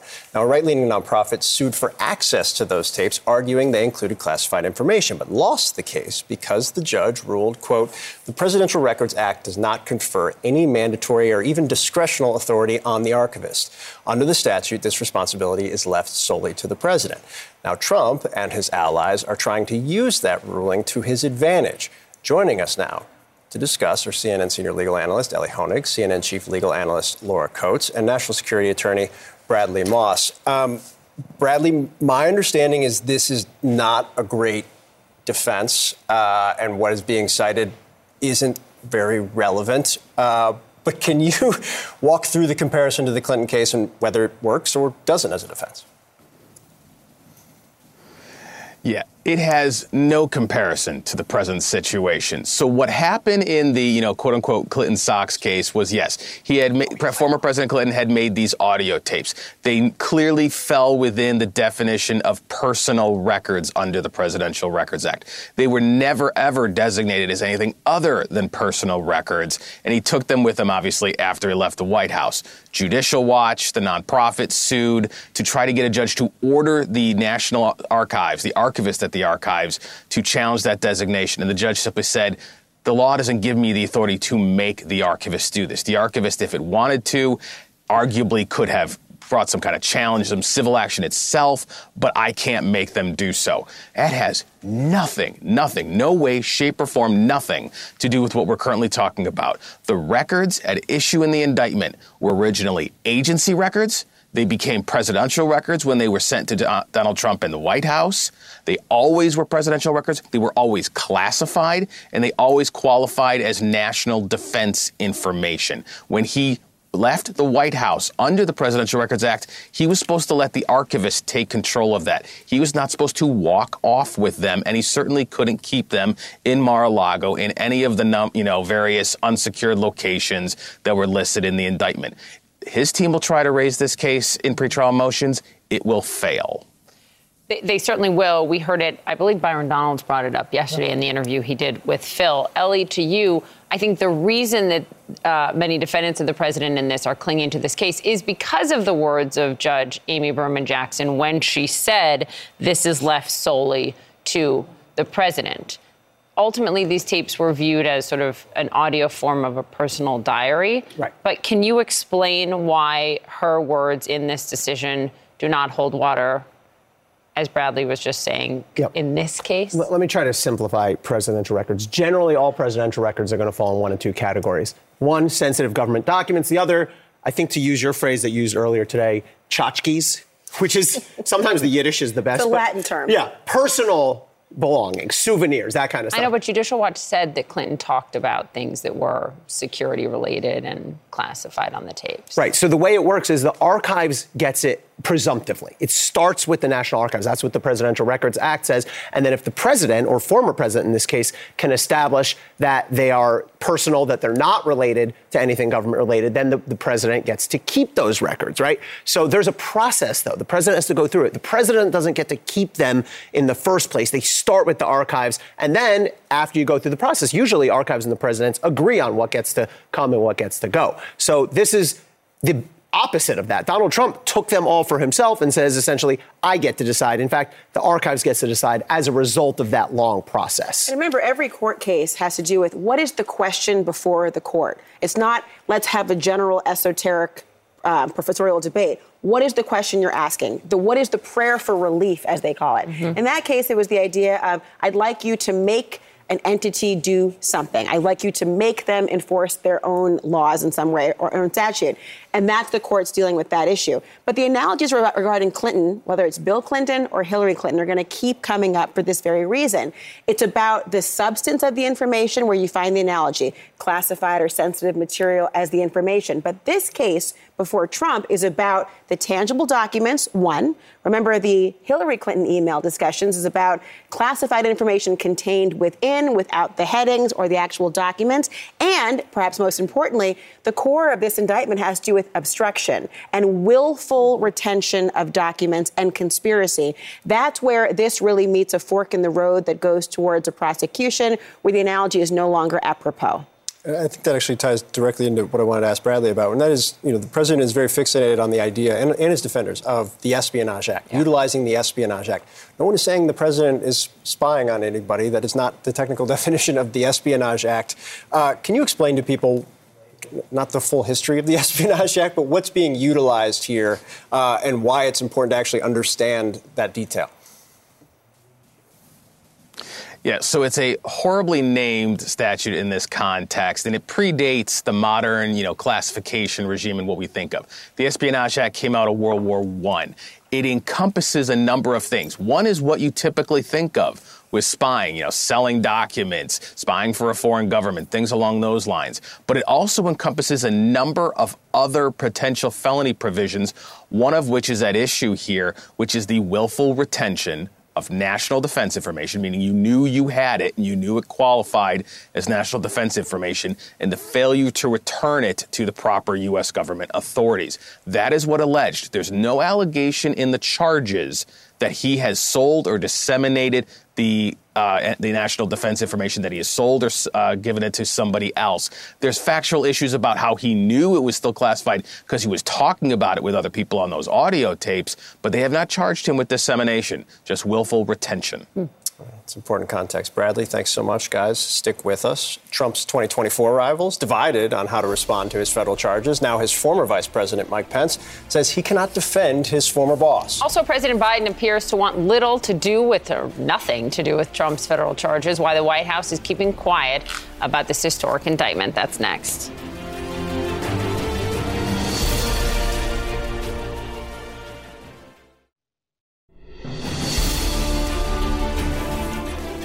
Welcome back. First Lady Jill Biden ramping up her criticism of Republicans at two Democratic fundraisers in the Bay Area. Tuesday night, the First Lady warning of what would happen if, quote, MAGA Republicans win, calling 2024 the most important election of our lives. Arlette Saenz joins us at the White House. You cover all things White House and particularly the First Lady. Significant that she went this far?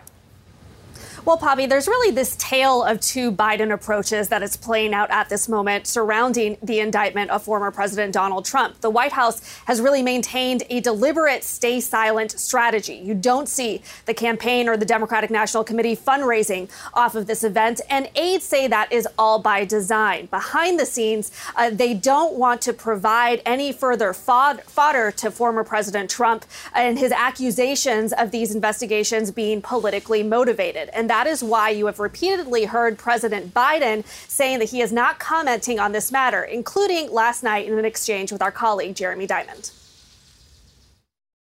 Would you comment on the arrest of the former president, sir? No.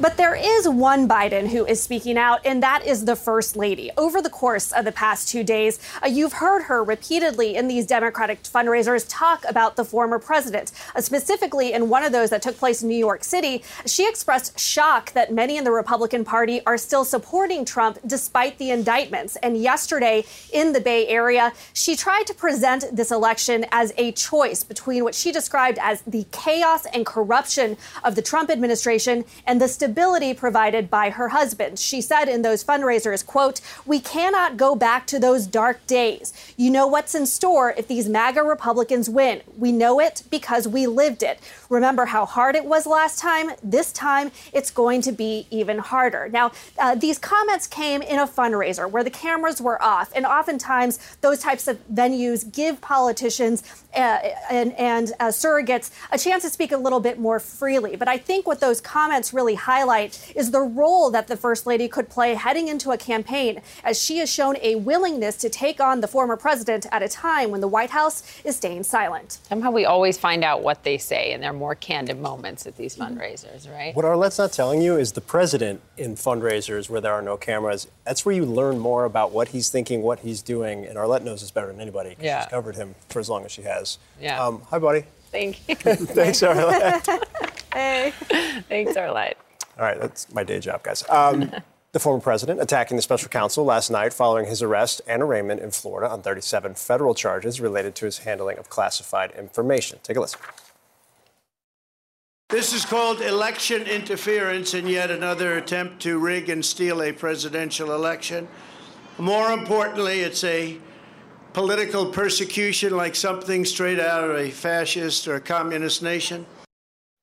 All right, Sarah Murray. Um, not only are you uh, extremely involved in the reporting on this case and several of the investigations ongoing, you covered his campaign in 2016 mm-hmm. every single day um, and survived. Uh, what's your takeaway after hearing that response to this historic moment? Look, it's it's a loser of a message to say, well, I took all these documents with me because I really thought they were mine, and that's that, and this is all about me. He's got to make it about you know a you versus me mentality. I think we've seen that over and over again in his speeches. It is remarkable to me that they have sort of settled on this being an, an election interference issue because this is what these two outstanding investigations focus on. I mean, Jack Smith's January 6th investigation focuses on Trump's efforts to meddle in the end of the 2020 election, the peaceful transfer of power. That is what the Fulton County District Attorney is focusing on in her investigation into efforts by Donald Trump and his allies to overturn the election results. So I think from a political messaging standpoint, it sort of opens up the question of, okay, well, what about these other things that are going on? Elie, I do want to ask you, because you have an interesting and important take on the argument we heard from former President Trump last night about you can't do this, this is election interference. Right he's pointing to the trial calendar could bump right up to the key points in the election, and because it, he has to be in the courtroom, it's not civil. He's yeah. got to be in the courtroom. Uh, so I want to be clear: there is no evidence to support the claim that this prosecution by DOJ is political in any way. There's nothing to connect this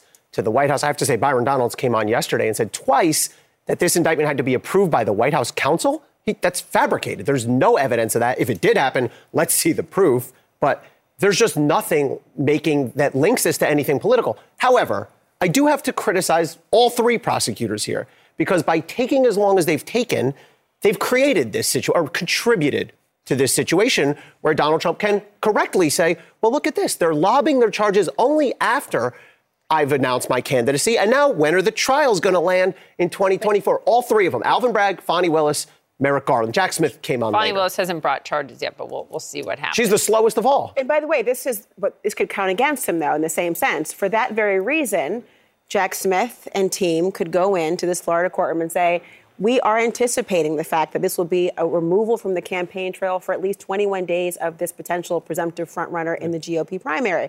That's why we stand ready to try the case yeah. right now. I want motions in 45 days. We'll, we'll, respond to everything at that point in time. It's going to be unrealistic in many respects, yeah. but the same token, this will now be the onus on Trump to say why he can't be ready. That's what I was going to say. Isn't a lot of deference in these cases given, though, to counsel, defendants' counsel to yeah. have yes. time to get ready? So delay, delay, delay with some good lawyering could be really successful. Well, when, when, Jack Smith said at his press conference, "We're ready for trial," that's what every prosecutor. We are trained. You. That's the only thing you ever say. You never say, "Judge, we need more time" as a prosecutor. But really, the speedy trial right belongs to the defendant. If he wants to force a, a trial within 70 days, he can. And the person who sets the trial date is the judge. And, and, of course, Do- Donald Trump's team is going to try to delay. That's the best, maybe only defense I see right here. And all those issues that we just talked about, challenging the search warrant, uh, challenging the constitutionality of Evan Corcoran, the use of Evan Corcoran statements, which you talked about before. Um, those all have to be litigated. So I think they have a quite good chance. I, it, people say, is, is this going to get in before the 2024 election? We don't know, but I think he has quite a good chance, Donald Trump, to stretch this beyond that. You know, I've been thinking about this, as I often do. Um, and in thinking about the idea, well, just look at the reaction to the civil defeat with E. Jean Carroll. Mm-hmm he bankrolled off of it. Um, there is something to be said. There's been many commentators talking about the jury pool in, say, West Palm Beach versus one in Washington, D.C. I could see an argument being made as to wanting to resolve the issue quicker if you believe that an acquittal maybe even a hung jury is in your immediate future, and then have yet another instance to either campaign off of or to demonstrate that this is some sort of political witch hunt. And so I wonder if it's going, I mean, I, I as an attorney, I would be counseling my client to have protracted proceedings right. and elongate this calendar. But if there is some delusion that there is a guarantee, which is never the case, of an acquittal or a guilty verdict, I bet that's factoring in to figure out when the calendar and the speed of trial would be. So I've been thinking about you thinking about this. I've been thinking about that because too. I try and draft off of whatever you say and co-opt it and use it as mine. But uh, the, the how the political element fits into this, I think is really important. I, I do want to play what Nikki Haley, one of the uh, Republican primary candidates, said about this yesterday. Take a listen. When you look at a pardon, the issue is less about guilt and more about what's good for the country. And I think it would be terrible for the country to have a former president in prison for years because of a documents case. That's something you see in a third world country. I saw that at the United Nations. So I would be inclined in favor of a pardon. So you have the president and his team trying to figure out the messaging, the timing, how the legal and the political mesh together. You have the other candidates looking at this and trying to figure out the messaging and the timing and how this all links together. Um, what was your th- thought process when you heard what uh, the ambassador said? I thought it was interesting that she was going so far as to say that she would potentially pardon Trump, but at the same time walking that fine line of the day before noting that these are really serious allegations that her husband is about to deploy to Africa. Mm-hmm. Um, but it just broadly represents this fine line that Republican candidates are having to walk between admitting that these are really serious charges while also not angering the Republican base who views it as politicized and is very defensive of the former president. Yeah, it's uh, it's gonna be fascinating. We're gonna be Quite a needle like to every thread. word, and uh, operatives trying to figure that out right now. Good luck. All right, guys, stay with us. We're gonna be back to you soon. The upcoming and final song from the Beatles will include John Lennon's voice. How the band is using AI to make that happen. Also, the Las Vegas Knights crushed the Florida Panthers to win their first Stanley Cup. The highlights next. More CNN this morning to come after the break. It has happened in Vegas. The Cup's going to stay in Vegas. And for the first time, the Golden Knights are Stanley Cup champions. Noted in historic hockey town Las Vegas. Congratulations. It's the first Stanley Cup for the Vegas Golden Knights. Pretty sure it won't be the first party Las Vegas has ever seen. The Golden Knights defeated the Florida Panthers 9 to 3 last night in Las Vegas, wrapping up the series in 5 games. Vegas captain Mark Stone had a goal in each period, the first player since 1922 to net a hat trick in the Stanley Cup clinching win. Unbelievable. Just looked in my teammates' eyes when I got it. One of the craziest feelings I've ever had. Um, just to know that I did it with my 25, 30 best friends um, makes it that much more special. Uh, they won the cup in just their sixth season as an NHL franchise. As an Ohio sports fan, that feels unfair.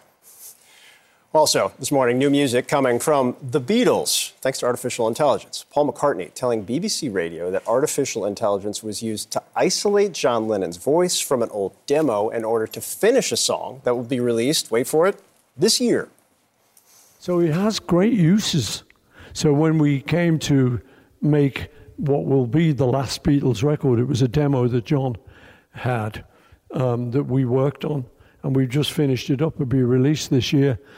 We were able to take John's voice and get it pure through this AI, so that then we could mix the record as you would normally do. You know, so it, it gives you it gives you some sort of uh, leeway. So there's a good side to it, and then a scary side. Joining us now is CNN senior media analyst and senior media reporter for Axios, Sara Fischer, and CNN chief legal analyst, Laura Coates, back with us. Won't let her leave. Um, Sara, I want to start with you. I- I'm fascinated to see how Beatles fans take this. Is how that why you asked me if I was a. Beatles fan? Yeah, I want to gauge your interest. Who's and not a. Beatles? Um, but what McCartney's saying on the in there, the good side and the scary side. There's a lot of talk about the scary side. There's got to be some good side to it too. What's your sense of what this development means as we all try and figure this out right now? It's all about permission. Like that's been the huge issue with AI is whether or not people are violating copyright laws, whether or not people have permission to use someone's IP, their voice, their likeness. What this signals is that this could be a really great thing if you have someone's permission to do it and if you're working collaboratively. Now, obviously, it's hard when somebody is deceased to go back and get their you know permission. In this case, it's band members and it's close colleagues, friends. It makes sense that they would want this to move forward. I think Beatles fans are going to obviously be excited. This is going to be their last album. They're going to get to hear a voice they wouldn't have otherwise heard. But to Paul McCartney's point, there could be a downside if somebody who wasn't doing this with consent was trying to put out another Beatles album, we would have a problem. Or who owns the voice then? Who owns the, the John Lennon AI? Well, that's the next frontier Voice. of all this, right? And um, first of all, AI would be hard pressed to be able to come up with a lyric of like, "I'm the walrus, I'm the Eggman, cuckoo, cuckoo." Good luck, AI, on that. Um, but so you don't know what I listen to. You have no idea what my playlist is. Thank I you very much. You I don't love- even know. I'll do a whole I thing just all love that you're day. challenging I'm just AI, saying, which I'm- is gonna really I work cha- against you I when it challenge- takes over the You know, world you're right. I'm just kidding. Um, but the idea of intellectual property, you're so right about this because one thing if it's sort of a tongue in cheek or at the permission of somebody, but what about the estate? Of somebody who is not Yeah. giving the permission? What about somebody whose voice is being used for a track, for a collaborative effort that they do not want to have there? You could say it's not actually your voice, it's your likeness. There are laws to protect that sort of thing, but this, they have not caught up with AI in any stretch. And Congress, really hard pressed to be able to be at the forefront of advancement for technology, to be able to figure out do you regulate it? Or do you regulate the behavior itself? Or do you regulate the ability to use it in the first instance? Remember, Elon Musk, I think Steve Wozniak recently came out with a letter to talk about the challenges of AI. Mm-hmm.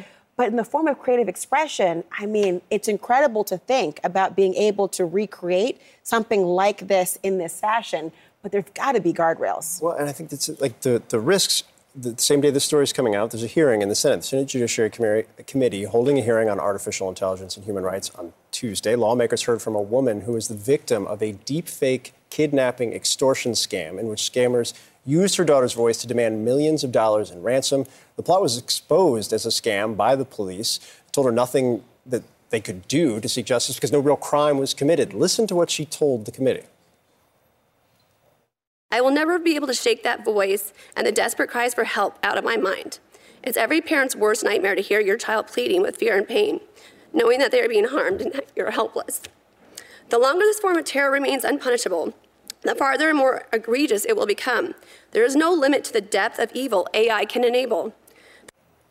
Uh, Sara, Laura makes a great point. Lawmakers are not on the forefront of this stuff. They generally are behind about everybody else in terms of understanding and ability to do something. What can be done, either in the regulatory space or in the legislative space? So, in the social media era, lawmakers were so slow, Phil, to get on top of this. At least now, we are not even a year into the generative AI era in terms of it being made public, and lawmakers are already doing educational hearings. So, that gives me a little bit of optimism. What can they do? They can do transparency efforts, meaning people who are creating AI need to be transparent about how they're programming it, things like that. They can have disclosure hearings where people need to discover, disclose sort of what types of tools they're using to train their programs. So there's a lot of things that they could pass. Congress is gridlocked, but this seems to be an issue where there is bipartisan support. The one thing I will say, though, I think a lot of these issues will get litigated in courts. I think you're going to have people who are going to go and sue different companies because their name, image, and likeness are being used in ways that they didn't give permission or because they feel like they're being scammed. And the court will then have to d- sort of interpret where our current laws stand to adhere to AI. We're out of time. I do want the record to reflect she's optimistic I about had- Congress. Sarah That's true. He Put looked at me because I, I had another I question, but I'll gonna ask get- you we're next get, time. We're going to get yelled at if we don't. move on. Guys, thank, you so Thank you much. very That was much. Republican Senator J.D. Vance says he will hold the Biden administration's judicial nominees, hold them up indefinitely because of the Trump indictment. The impact and reaction ahead.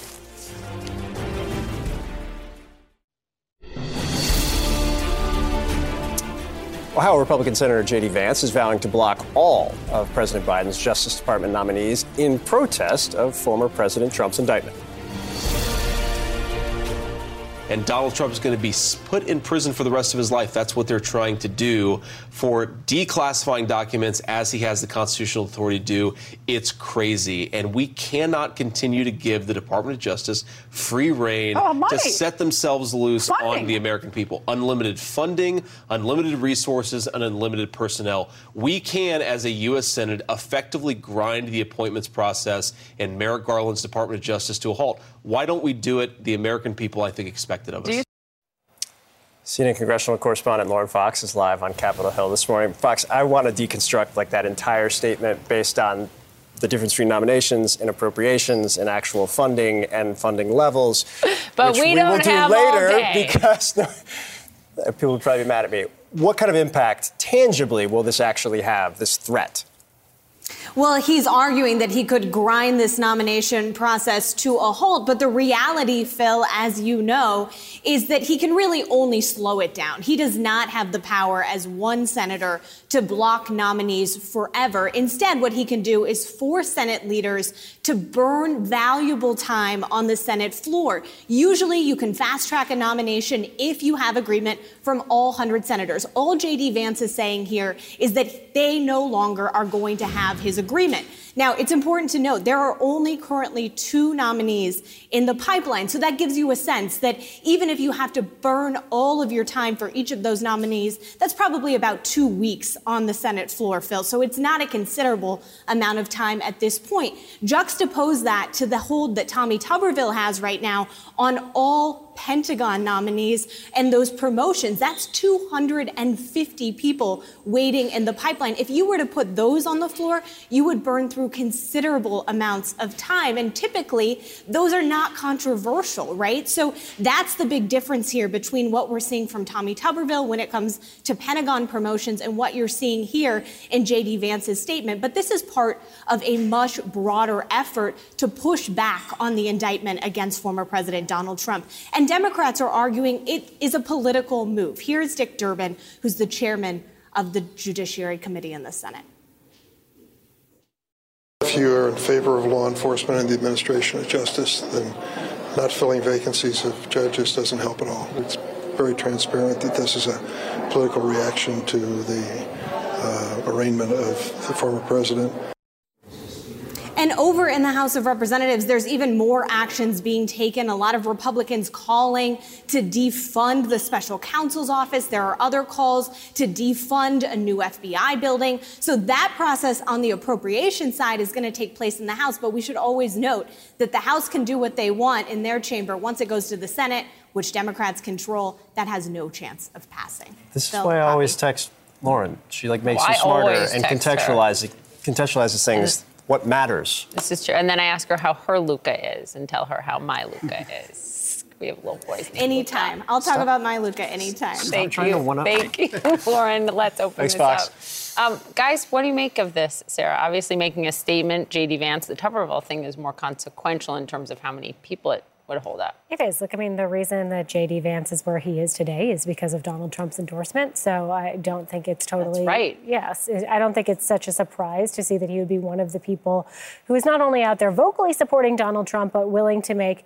you know, some sort of show about how he's doing it. I think what's been more striking to me is to hear some of these reservations that have begun to emerge from some members of Donald Trump's own party over, you know, the last day or so as people start to get more in the weeds of what they're learning in this indictment. And I think uh, to add to that, Trump's team is keeping an eye on who is saying what, who's supporting him. They told us last night as much that, you know, he keeps track of it, but so do they. And so that's notable because some of these lawmakers have, Trump has such a hold on them. And so it, it, it's understandable in some way that they feel kind of obligated almost to defend him in this way. Um, and, and I think that's interesting from a broader perspective because it's representative of Congress as a whole on the Republican side, kind of this faction of the party who is so tied to Donald Trump because they feel like they owe him their success almost in a way. Tommy Tuberville was in Bedminster Yes. last night, missed a vote that Yep. leadership Oh, expected really? him to be at so he could get to Bedminster. And that's notable as well, uh, of course. Thank you guys very much. Appreciate it. Report cards are out now for students. We're getting new data this morning on how children across the country graded their schools. And this morning, more than 45 million people across the South are under severe storm threat. This stretches from Texas to Georgia. The Storm Prediction Center says there could be large hail, wind gusts, and a couple strong tornadoes. Our weather team is tracking this system. Stay with us.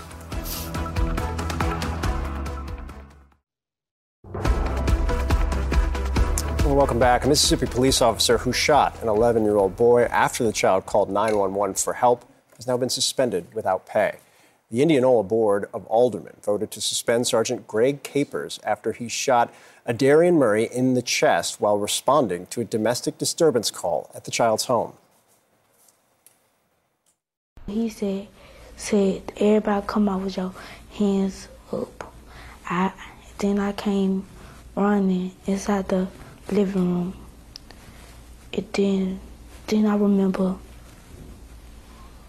I heard the big bang. The boy's mother says he suffered a collapsed lung, fractured ribs, and a lacerated liver. She's seeking the officer's termination, charges against him, and suing for $5 million. Sergeant Capers is set to appear for a probable cause hearing this fall. The shooting, captured on the officer's body cam, remains under investigation. Also new this morning, students across the country turning the tables and grading their schools. Just hours ago, Gallup and the Walton Family Foundation released a poll of 5th through 12th graders. Our national correspondent Athena Jones is here on it. Wow, this I've never heard of this. No, this is the first time they've done a survey like this, and they say they're going to keep doing it. They're going to do it year over year to be able to track these indicators and see if there's any improvement. And they argue that there is room for improvement, or that the survey shows there is. It shows that students are overwhelmingly very neutral about how they feel about their schools. Mediocre is the word that the Gallup representative t- uh, spoke about that I talked to. Uh, she said that schools got, got an overall grade of a B minus. Two thirds of students gave their schools an A or a B, but almost a quarter gave them a C. So some of that might have to do with the fact that they are not impressed by the teaching quality. That's another uh, area that got a low uh, rating. Mm. When it comes to mental health uh, and supporting students' mental health, schools got an average of a C plus. So not so great there. Uh, just 22% gave it an A. And this Gallup representative talked about a rising tide of unhappiness that's affecting people of all ages. They're seeing it in adults and in children, exacerbated by COVID. Uh, and when it comes to feeling excited about learning, schools uh, kids gave their schools a c plus as well and that is of course not what we want we want kids to be excited to go to school each day it's basically their job and we want yeah. them to be excited about going to their job each day to learn so those are some of the grades uh, that they shared can i ask i think the obvious question in something like this is what about physical safety? It's everywhere. We see it constantly. What are the kids saying about that? This is much in the news, right? Because of uh, uh, gun violence at schools. This is where schools got the best grades. They got the best grades mm. on safety, making kids feel safe, and making them feel respected regardless of their race or ethnicity. So on the safety grade, schools got an average of a B. 43% gave their school an A. One thing I should note is there is a difference when it comes to race on, on some of these measures. When it comes to students feeling safe, black students were much less likely to say their schools made them feel safe, really? uh, made them feel respected, uh, regardless of race or ethnicity. Uh, and that sort of thing. Only a third of black students gave their schools an A on respecting them for who they are, regardless of their race or ethnicity. And then when it comes to feeling included, school uh, students gave schools a B minus average. So again, room for improvement here. Yeah. Uh, and, and the Gallup representative I talked to really focused on the mental health side of things and yeah. saying that schools need to do better and communities need to do better in building resilient students who don't reach a crisis point. They're able to, to kind of handle some of the challenges they face before they have uh, an, an outburst of any sort.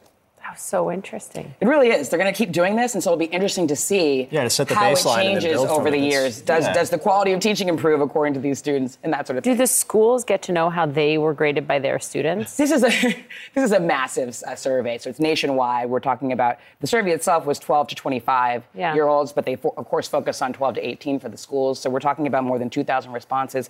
They did not break down for us it, on an individual basis. But as an overall picture, mm-hmm. it's pretty telling. I think yeah. B minus, mediocre, blase is another word she used. You want kids to be a lot more uh, than that. You don't want them to be blasé about school. Well, first of all, next year they have to feed them sweets before they take this survey, yeah. and that's the key. That's but increases excitement. Yeah. But you know, I remember my son's only 10 years old. My daughter's nine, and I remember they had sort of a survey at their school about whether they felt supported. Oh, that's good. Beyond, I was surprised by the findings, and that my son said things like he didn't feel always supported yeah. and felt singled out. And I thought this is a moment for a conversation, and it prompted me as a parent to do better. Hmm. It's great to hear from the kids. Super. Yeah, and it's constructive criticism. Where was this 40 years ago? I would have had some things to say. it was nowhere. Yeah. Elie, they, they didn't ask us. Fine in they school. didn't ask us our yeah, opinion. I feel like you're doing okay. Whatever you were doing, it worked out for you. All right.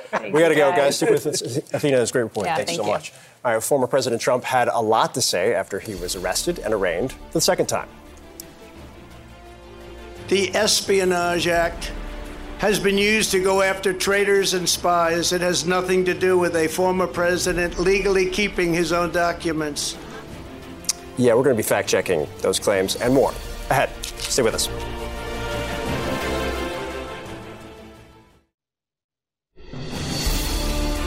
I have serious concerns about uh, anybody that uh, has a reckless disregard for the handling of classified documents. You're a military guy. He allegedly had national security Yeah, no, information. It's very problematic. There's a reason I'm not not defending it. Would you be okay with that? Having a convicted felon as your nominee? I'd just have to read the conviction. But no, honestly, on the surface, I wouldn't. That doesn't look good. really telling answers Yeah, there no, very much so. uh, that Manu got on Capitol Hill. Good morning, everyone. We're glad you're with us. It is 8 a.m. on the East Coast, bright and early 5 a.m. on the West, and Donald Trump is now in the legal fight of his political life after being arrested on federal charges for allegedly mishandling and hiding classified documents. We're going to break down what happens next in this historic criminal probe. This is called election interference, and it's a political persecution like something straight out of a fascist or a communist nation. We'll also be fact checking the long list of misleading and sometimes outright false claims the former president made during his speech last night after his arraignment. Also, the lead manager of Trump's first impeachment, Democratic Congressman Adam Schiff, will join us live this hour to weigh in on these charges against the former president. This hour of CNN This Morning starts right now.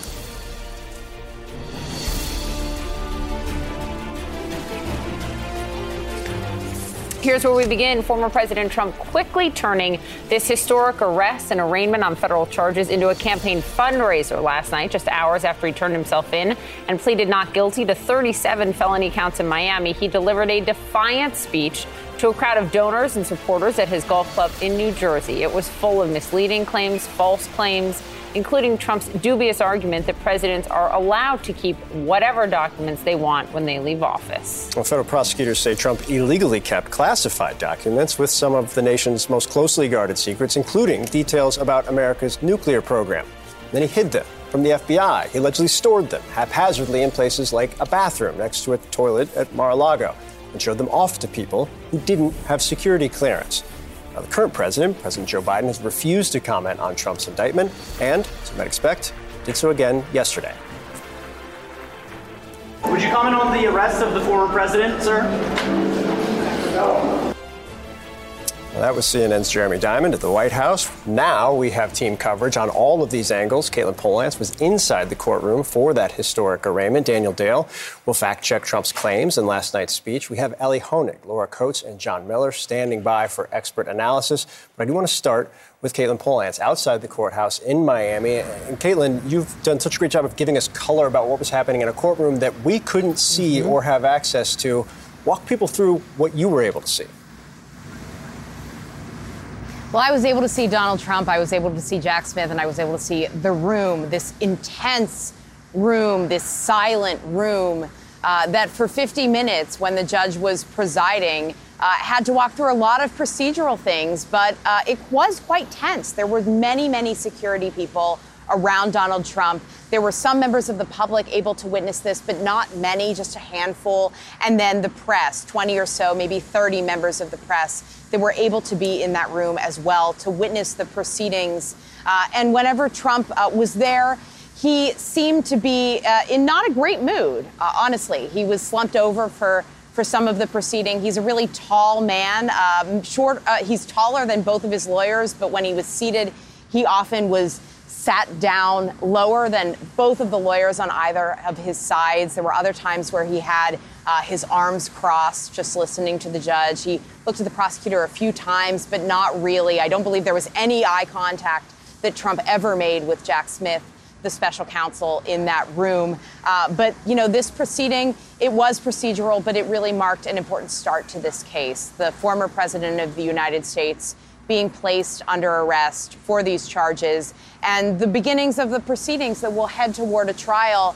There was a judge that was doing this yesterday, a judge named Jonathan Goodman. He's a magistrate here in the Southern District of Florida. But at the end of the proceeding, he said, This is the end for me. Uh, it will go to others in this case. And that is indeed what will happen next. Donald Trump's co defendant, who was in the courtroom tomorrow, he's expected to be entering a pleading of not guilty, just like Trump did yesterday but at a later date once he gets a lawyer in Florida to help him with his case. That'll be before a different judge. And then it's in the hands of Judge Aileen Cannon, the federal district judge, the lifetime appointee uh, by Donald Trump himself. And Judge Cannon will be shepherding this toward a trial. You know, Katelyn, one of the hallmarks of CNN's great justice team, you, Evan Perez, Paula, um, a, wide range of people who do great work. We've talked to Sara Murray repeatedly. Uh, is that it is a team effort, but our sources tell us that you had some pretty special help yesterday. Would you care to fill us in on that? Phil, your sources are correct. We had a team of high school students from the Miami area who actually were assisting with, a, with us getting the news out because no one in the media, by order of the judge, was allowed to bring any electronics in. So we had no cell phones, we had no computers, and we were being held in a jury room for much of the day. And then when the proceedings began, I was able to physically go inside the courtroom itself, which there's no leaving, there's no talking to anyone, there's no electronics there. But the rest of our team, these high school students, Evan Perez, uh, and then two of our additional reporters on the justice team, Tierney Sneed and Hannah Rabinowitz, they were in that room strategizing like a like settlers of Catan. They were trying to figure out how to get access to two working payphones in that jury room to call the news out and so they designated one of the high school students to receive notes from them and call the only local number, one of the only local numbers they had because the phones only reached Miami numbers, to call into an editor who was able to then relay the news to the network, wow. get news out as what was happening in the courtroom regularly as they were watching. And uh, another thing that was really wonderful about this was one of these high school students had a watch. No one else on the team had a watch inside the building, so we designated him Father Time. Like a real, like an old school watch, not one of the like phone watches. I also love the effort you guys watch, put yeah. in behind the scenes to actually make this stuff happen, get news. You also have out. to know that one of them spent the night before gathering quarters for the payphone, only to find out that they oh, there's the rooster. Also, there's, there's the, rooster, the rooster, which everybody had to contend with. It's not a fake sound effect. Katelyn has been dealing with multiple rooster, rooster eye, over the course of the last couple of days. Um, it doesn't take anything away from the significance or history of the moment, but I think the dynamics and the logistics and the rooster uh, underscore just how much effort the team put in, which we appreciate very much. Uh, this was the arraignment, and then we also had the speech. Katelyn, thank you. Katelyn, appreciate it, and the team. Um, and we do want to talk about what the former president is doing, both on the legal side, but also the political side. And for both of those, we want to bring in CNN reporter Daniel Dale to fact check some of the claims made by the former president last night when addressing the crowd at Bedminster. Uh, Daniel Trump claimed that the Espionage Act shouldn't be applied in this case. Take a listen charging a former president of the United States under the Espionage Act of 1917 wasn't meant for this. The Espionage Act has been used to go after traitors and spies. It has nothing to do with a former president legally keeping his own documents. All right, Daniel, there's the pre- former president's contention. What are the facts? So, two big problems of fact here, Phil. First of all, these are not his own documents, they are the legal property of the federal government. Second of all, though, th- this idea that the Espionage Act is only meant for traitors and spies is just not true. Of course, there are provisions of the Espionage Act that target traitors and spies, but there's also the provision under which Trump and many people before him have been charged. It's known as 793E, and it makes it a crime to willfully retain national defense information and refuse to deliver it to the United States. Nothing in that provision requires you to be a spy, to, to do any classic espionage, to even deliver the information to anyone. And as an example, you can go back and look at another indictment, the 2017 indictment of a former NSA contractor named Harold Martin. He was accused of taking a whole bunch of classified information and just keeping it in his car and his house. He was never accused in court of giving it to anyone, of being a spy. He was essentially portrayed as a kind of hoarder. He ended up pleaded guilty. So, not a spy. This provision was applied and he was convicted and sentenced. One, one other thing, Daniel, that's so interesting is that the former president made the point that instead of the Espionage Act, the law that should be applied here is a Presidential Records Act, which actually isn't part of the indictment. Listen to this. Threatening me with 400 years in prison for possessing my own presidential papers, which just about every other president has done, is one of the most outrageous and vicious legal theories ever put forward in an American court of law.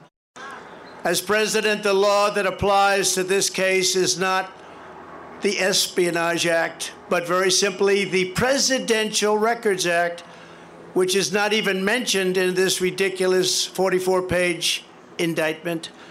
Under the Presidential Records Act, which is civil, not criminal, I had every right to have these documents. Putting aside uh, the fact that that's not even in the indictment. If it were, does that does the PRA absolve him of any of this?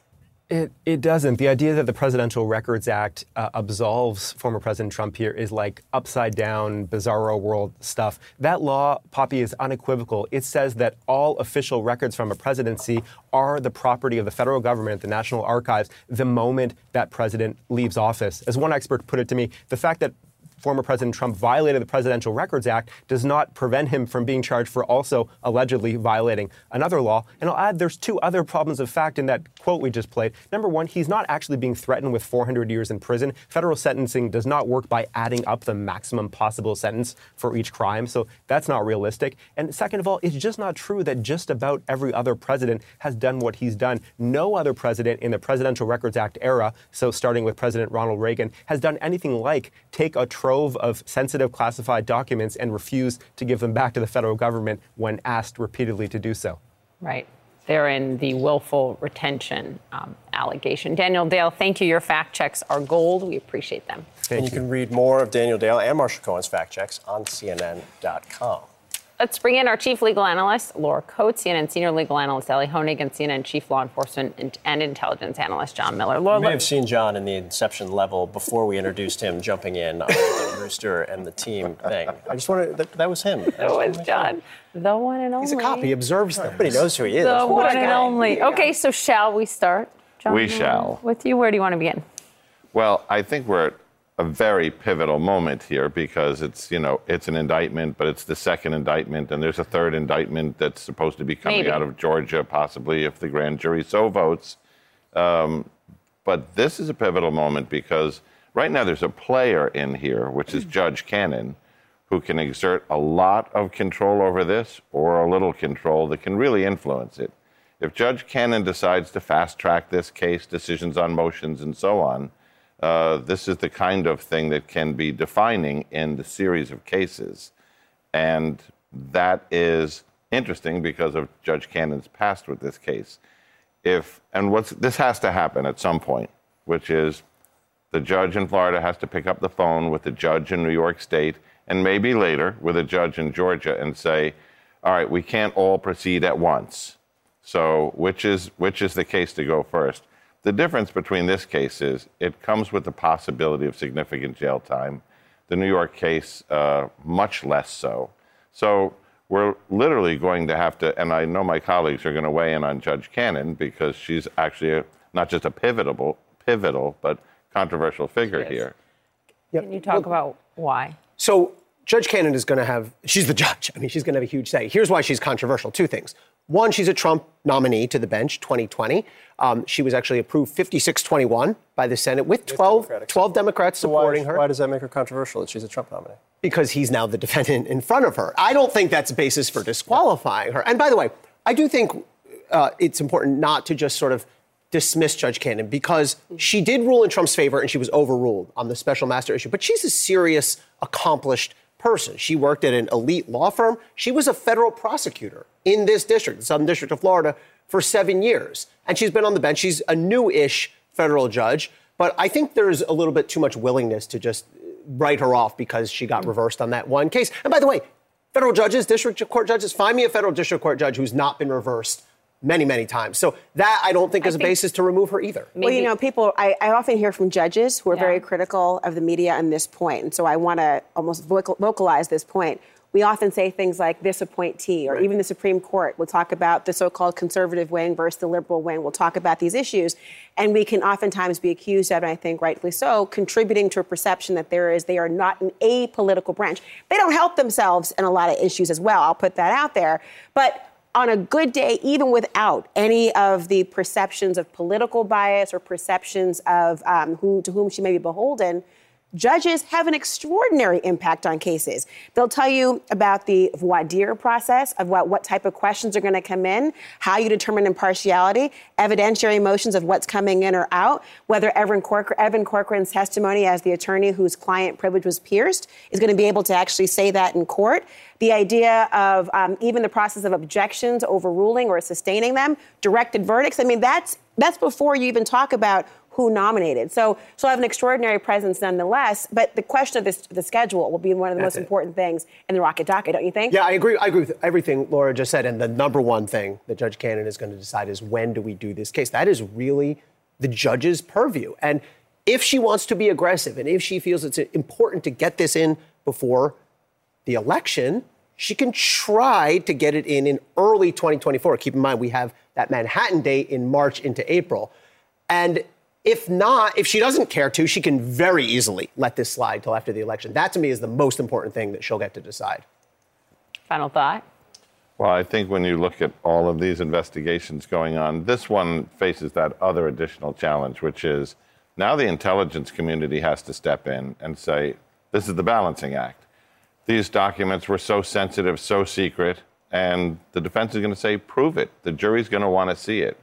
And then if you can show it to the jury, were they actually that secret? So they're going to have to go through this process of figuring out for each document what what was the part of that document that made it so sensitive? And if you can redact that source or that method, can you still use the rest of it to show the weight of it? All right, guys, great stuff. Stay around with us. We have many more questions to come. We're also, House Republicans are moving to censure one of Trump's fiercest congressional critics over something from 2016. That Congressman Adam Schiff will join us ahead of that vote coming up next.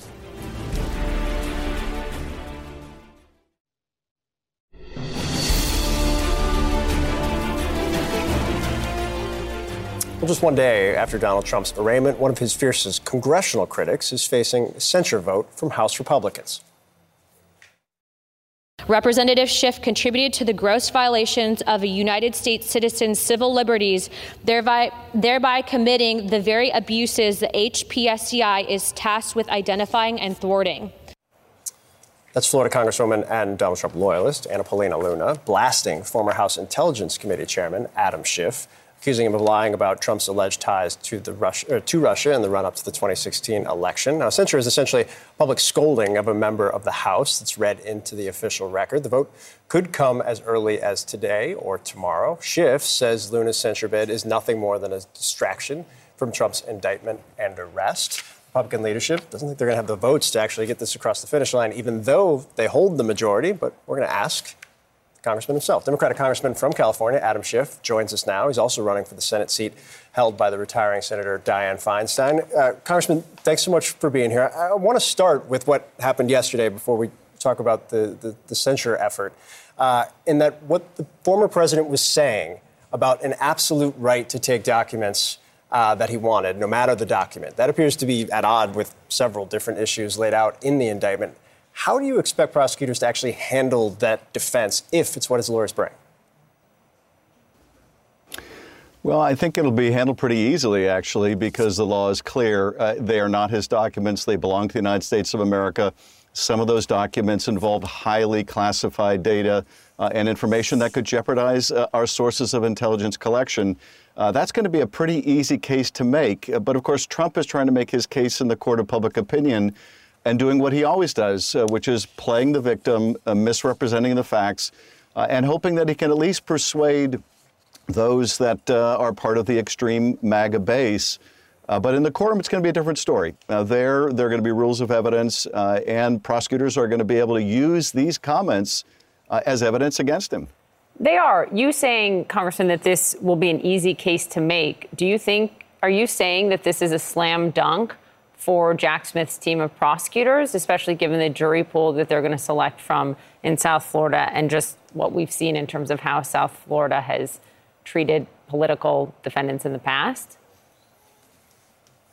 No, I'm saying that the case to make that these are not his documents is easy to make. Uh, whether it's easy to get a conviction when you're trying a former president and you're trying a, a candidate for president in the current election, that's a very different issue. Uh, and I don't underestimate the difficulty of that because, mm.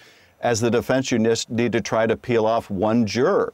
But nonetheless, the facts set out in the indictment, uh, if proven, are devastating because, of course, they show such premeditation on Trump's part. Uh, this wasn't an accident. They didn't just end up there by some inadvertence. This was deliberate. Uh, it was a deliberate effort to mislead investigators. He used his own attorneys to try to deceive uh, the federal, uh, the FBI, uh, and those facts uh, presumably uh, Jack Smith will be able to establish in court. Uh, they're much worse, much more damning than I was expecting, and I think that's true for, mm. for most former prosecutors. I'm putting that hat on right now who read the indictment. Congressman, most former prosecutors are very wary of uh, questioning a, a judge uh, or attacking a judge in a particular yeah. case. Um, I'm interested. Some of your Democratic colleagues uh, have raised concerns about the judge uh, that will be involved in this case, Aileen Cannon. Uh, do you share those concerns, given some of the authority she'll have, particularly at the early stages of this process? I do share those concerns, and I agree with the analysis that you all made that the fact that uh, she was appointed by Trump is not a basis in and of itself for disqualification, nor is the fact that she got overturned on appeal.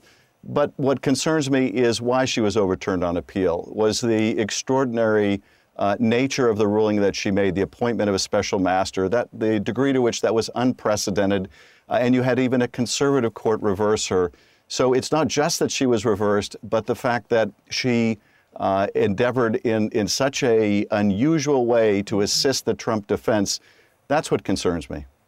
In terms of blocking which of those documents taken from Mar-a-Lago could be could be viewed by the team at that time, and it was the 11th Circuit unanimously, I believe, including two Trump appointees who did come down and reverse her holding. But do you believe that she should recuse herself, given your concern? Because Dick Durbin, who chairs the Judiciary Committee, says he's concerned, but not to the point of recusal. Well, I think ultimately that's a decision the judge is going to have to make. Uh, but the, the standard ought to be this Will the public have confidence uh, in her rulings? Uh, or will the public believe that if, again, as she did in the appointment of the special master, uh, she is going too far to support the Trump defense, essentially ignoring precedent, doing things that are uh, unsupported by law? Uh, will she have credibility? And if the answer is no, then maybe she should recuse herself. You know, Congressman, uh, a number of your Republican counterparts are saying this uh, is representative of a double standard. And I think there's elements of that where you'd say this is not an apples to apples comparison whatsoever. However, it is true that the investigation into the current president's son has been going on for years now. Um, do you think the Justice Department is dragging its feet on that investigation? I ask because addressing that on its merits would seem to be important when it comes to trying to rebut that criticism if you think it should be rebutted. Well, you know, I, of course, I don't have any insight into what the Justice Department is doing or the pace of what they're doing vis-a-vis the president's son. But you could, uh, uh of course, make the same argument, uh, and I have, frankly, the same concern regarding the investigation into January 6th. Th- those events are now more than two years in the rearview mirror. Uh, the January 6th committee that I served on uh, we investigated that and were in many respects way out ahead of the Justice Department in our interviewing of witnesses, in our gathering of documents. That should not have been the case. Uh, so I don't know that you can judge based on the pace of investigation. The Mar-a-Lago case is very discreet. It has a very discreet set of facts. It was more capable investigating more rapidly, and they got to the point where they could make a decision. Uh, I would uh, hope and expect they'll make a decision on these other cases uh, with, with due speed as well. Congressman, let's talk about the, the censure effort by a Republican colleague that could go to a vote today. Uh, the, the focus of it is what you said about alleged collusion between Trump and Russia over the years. Let's just play a reminder for viewers of some of the things you said, and then I want your reaction to the censure effort on the other side. Collusion between the Trump campaign uh, and uh, Russia. It's either an extraordinary, extraordinary coincidence or it's what collusion looks like. You can see evidence in plain sight uh, on the issue of collusion, pretty compelling evidence. The Russian government effort to help elect Donald Trump. Multiple offers of Russian help to the Trump campaign, the campaign's acceptance of that help, and overt acts in furtherance of Russian help. To most Americans, that is the very definition of collusion. Have you seen the text of what she has put forth that will be voted on, and what is your reaction just in general to this call? Well, first of all, those all those statements are exactly right. Um, I have seen the text of the resolution. It's kind of a grab bag of uh, Fox attacks. It goes to Russia and Ukraine. It's essentially a censure resolution based on the fact I investigated uh, and led the first impeachment of Donald Trump, Trump to a bipartisan vote to convict. Uh, that's really the gravamen of, of their uh, complaint. Uh, but this is really an effort uh, at the end of the day to distract from Donald Trump's legal problems, to gratify Donald Trump by going after someone they feel was his most effective adversary. Uh, I'm flattered by it, but the fact Hmm. that Speaker McCarthy would take up this MAGA resolution when we have so many pressing challenges before the country uh, is really a terrible abuse of House resources. My understanding in talking to Republican aides is that they don't think it will pass despite them having the majority. Is that your understanding? You've been whipping this vote, or are you just letting it play out? Uh, I'm not whipping it. Uh, I don't know where the votes are, frankly. You know, I think that who is whipping it is people like Steve Bannon. Uh, the president's MAGA advocates uh, are really championing this thing. Uh, how many Republicans, if any, will stand up to the Bannons and the Trumps and the MAGA world? I really don't know. But I can say this you know, the Speaker is the one who decides to uh, bring this before the House.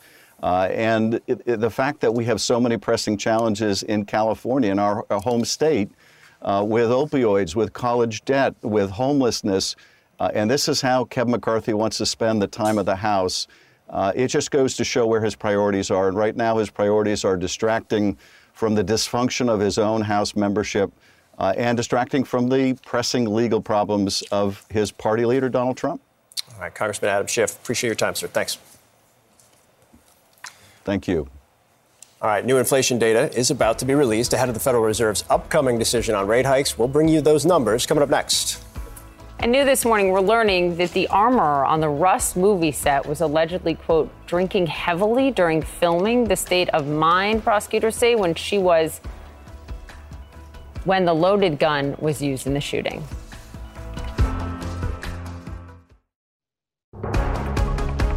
Well, new this morning, a court filing reveals witnesses to the Rust movie set shooting will testify that armorer Hannah Gutierrez Reed was, quote, drinking heavily and smoking marijuana during filming. Special prosecutors say she was likely hung over when she inserted a live bullet into a gun that she knew was going to be used by an actor. Alec Baldwin then accidentally shot and killed a cinemat- cinematographer. CNN's Chloe Melas joins us now. Chloe, wow, what else do we know here? Well, you know, there is this criminal trial that is looming, and the charges of manslaughter against Alec Baldwin were dismissed in April. But in this filing, they also say that they have the right to bring charges back against Alec Baldwin, depending on what they find out about the gun. Now, Hannah Gutierrez Reed, who is going to be facing this trial um, in this new filing from Friday, I want to read to you a little bit of what the special prosecutors have written here. They say witnesses in the current case will testify that defendant Gutierrez was drinking heavily and smoking marijuana in the evenings during the shooting of Rust. It is likely that defendant Gutierrez was hungover when she inserted a live bullet into a gun that she knew was going to be used at some point by an actor while filming a shooting scene with other actors and crew members. So, what's significant about this is that all along the way, for the last two years, um, almost two years, when we've try- been trying to figure out how did a live bullet get on the Right. set. There was never supposed to be live bullets. It was always supposed to be dummy rounds. And there have, have been all these questions about the chain of command because the assistant director and Hannah Gutierrez Reed have both maintained that they did not load the gun and that they did not hand the gun to Alec Baldwin. So these are things that hopefully will be become clearer when this all goes to trial. And again, I've reached out to Alec Baldwin's legal team to ask them what they think about the fact that criminal charges could actually come back, and they're not commenting. What about her legal team? So her legal team has come out swinging against this. Um, they have said that. You know, this is not true. They have maintained Hannah Gutierrez Reed's innocence um, and that they will fight these charges. They say that the prosecution has abandoned the idea of doing justice and getting to the actual truth, apparently. So, more to come on this. And again, this criminal trial is looming. All right, Chloe, great reporting as always. Keep us posted. Obviously, can't forget the life lost in all of this. Exactly. Yeah.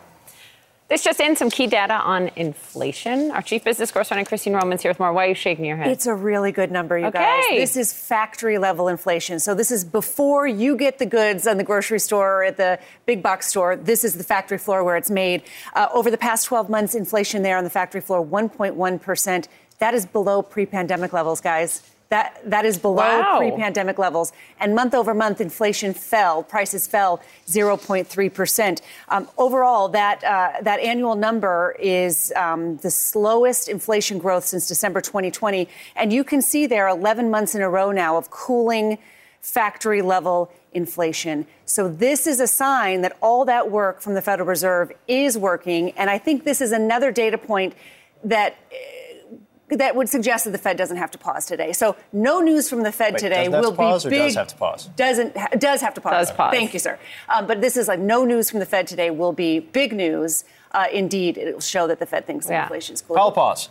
Powell, pause. Powell, pause. Attributable How good Roberts. is this for the Biden White House, though? It might not have been transitory, but it's coming down. I mean, the speed with which it's happening after it felt like it was never actually happening in a tangible way. Um, This is this is huge. I mean, there's some who are looking. People care about the economy. Yes, and but look, people looking at some of these core numbers that are still elevated, right? Especially in core CPI yesterday. Yeah. But that's not troubling the White House very much here because they're looking at their numbers that sees, you know, used cars and shelter prices coming down in the fall, and so they're thinking that we're on the right track here, stable in the economy and cooling inflation.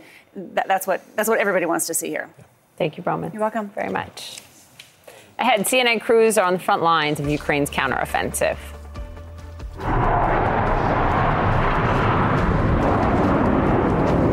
It is stunning the moment our crews duck for cover as the fight against Russia intensifies. We'll take you there live. Stay with us.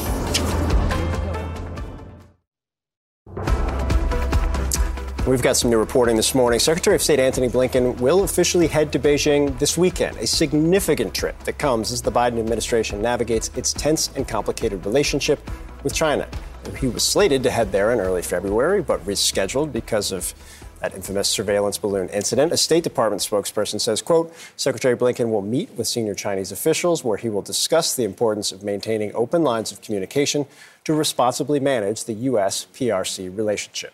Meantime, Ukraine has now launched its much anticipated counteroffensive against Russian forces, and CNN is the first American network to get access to Ukraine's frontline troops. In this opening stage of that offensive, our senior international correspondent Fred Pleitgen joins us live in Zaporizhia, Ukraine. And you cannot imagine, unless we were you and your team, what it is like to be on the front lines of this and what happened when you were filming. Hmm.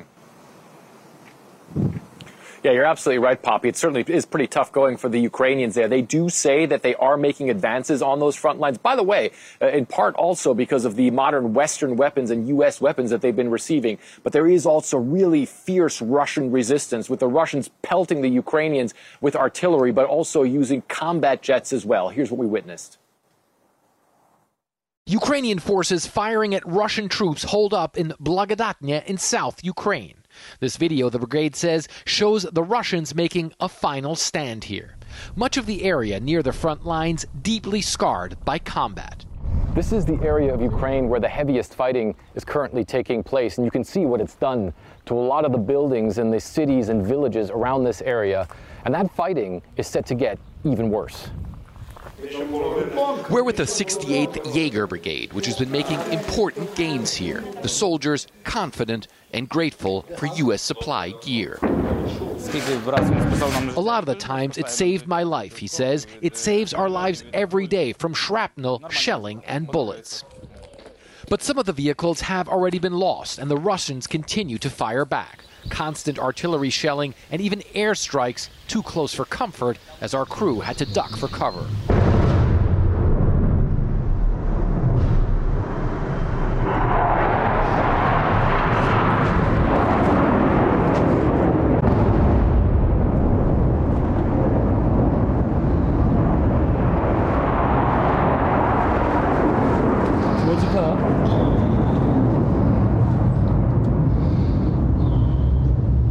Still, the deputy brigade commander says his soldiers are just getting started.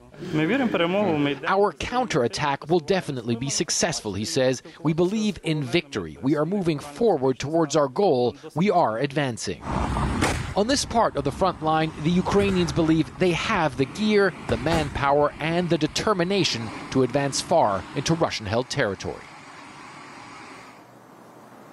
So you can see there, Poppy, that's the situation on one part of this very large front line. Of course, there's other areas where the going is equally tough for the Ukrainians. One of the things that we've seen is they do have those initial successes, though. They've managed to push into a couple of villages south of the area uh, where we were there. However, they are also still facing some pretty tough Russian defenses. Those are layered defenses. And so the Ukrainians say they know, if anything, for them, the going is going to get even tougher, Poppy. Really remarkable reporting to be there. Fred, thank you to you and your team. All right, coming up ahead, our coverage. The former president's arraignment and arrest continues. What's next? Most importantly, what precedent could this set? I hadn't had a chance to go through all the boxes. It's a long, tedious job, it takes a long time, which I was prepared to do, but I have a very busy life. More CNN this morning to come after the break.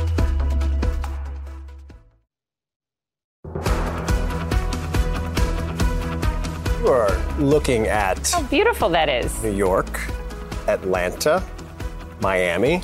These three things Well, are I'm glad connected. they didn't One, because there are Yeah. places where investigations have either brought indictments or could bring indictments to the former president, but also they have been places where uh, the law enforcement based in Atlanta, Fulton County, has visited these other two places to get a So sense of things. I want to bring back our panel in and start with that, John Miller, because I, I do think it's fascinating. We saw this reporting uh, from our team that they're on the ground. They were on the ground in New York. I wasn't aware of that. They're on the ground in Miami, learning, trying to put together kind of a playbook for something where there is none to some degree at this point. Well, now there's two, and that's to their benefit. But this is um, a relatively common pro- process. When the Pope came to New York, his next stop was Philadelphia.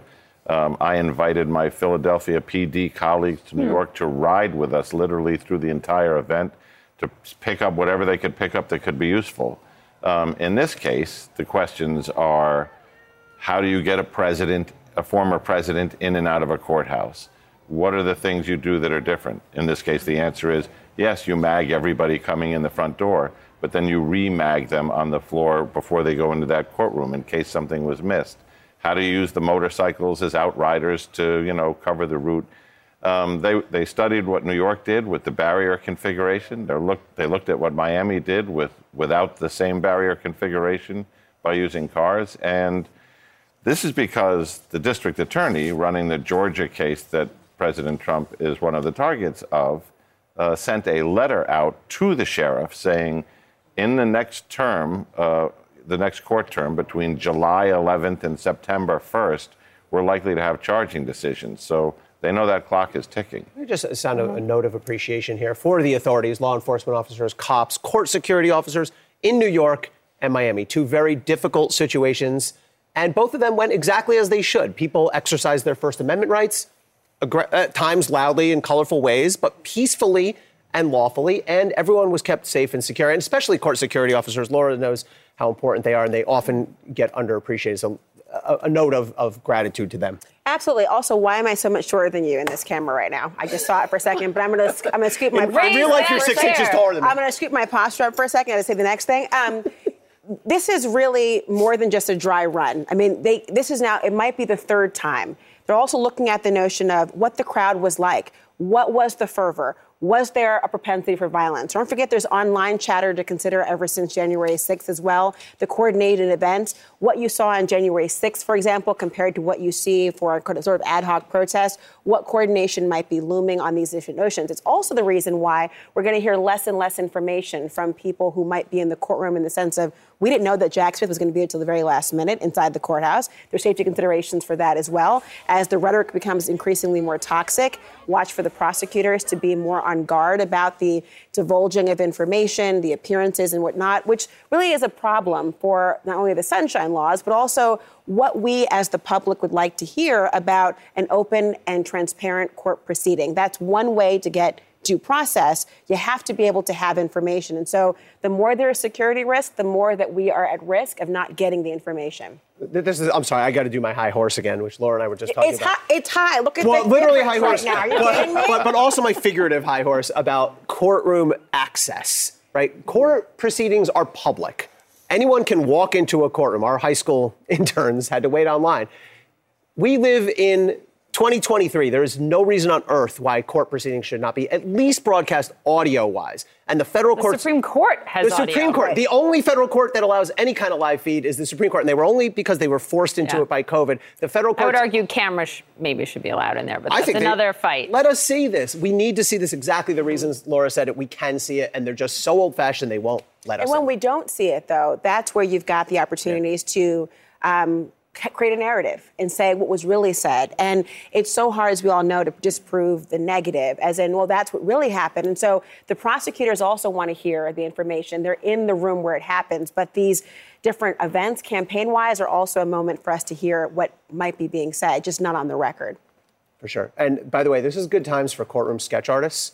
Um, there was the sketch yesterday. I don't know if we have that, but we're going to be covering this like it's 1920 because Mm. we're going to get a typed up transcript at the end of the day, just hundreds of pages per day that we're going to have to go through. And so this is the only visual we're going to, we're going to say. And I have to say a word about the sketch. This is the most generous sketch artist in the history of sketches because Okay. I have been sketched. Okay. I'm not talking about Donald Trump. Let me be clear. I've been sketched and it ain't good. Maybe that's my fault. But the other people in here, I know some of them, those are very generous choice. I want that sketch artist next time I go into court. Me This too. has devolved. Go ahead. I've got 10 seconds left. What should we be looking for in that One thing that you're looking for going forward right now. is how do they coordinate these cases? Because if this becomes a chain reaction crash where, you know, everybody puts on the brakes and this stretches out forever and ever, um, one, of these, one of these cases has to be selected to go first. Yeah.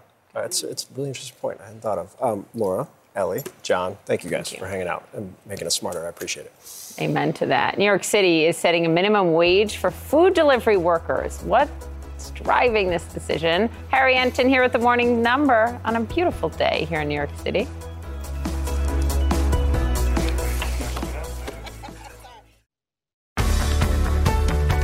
All right. So, New York City is now setting a minimum wage for food delivery workers. CNN senior data reporter Harry Enton has this morning's number. Good morning. What is it? Good morning. All right, this morning's number is 1796. That's New York City's minimum wage starting on July 12th for app-based delivery workers, not counting tips. So why are they boosting it up to 1796 per hour? Here's the reason why. So this is the math behind New York City's decision.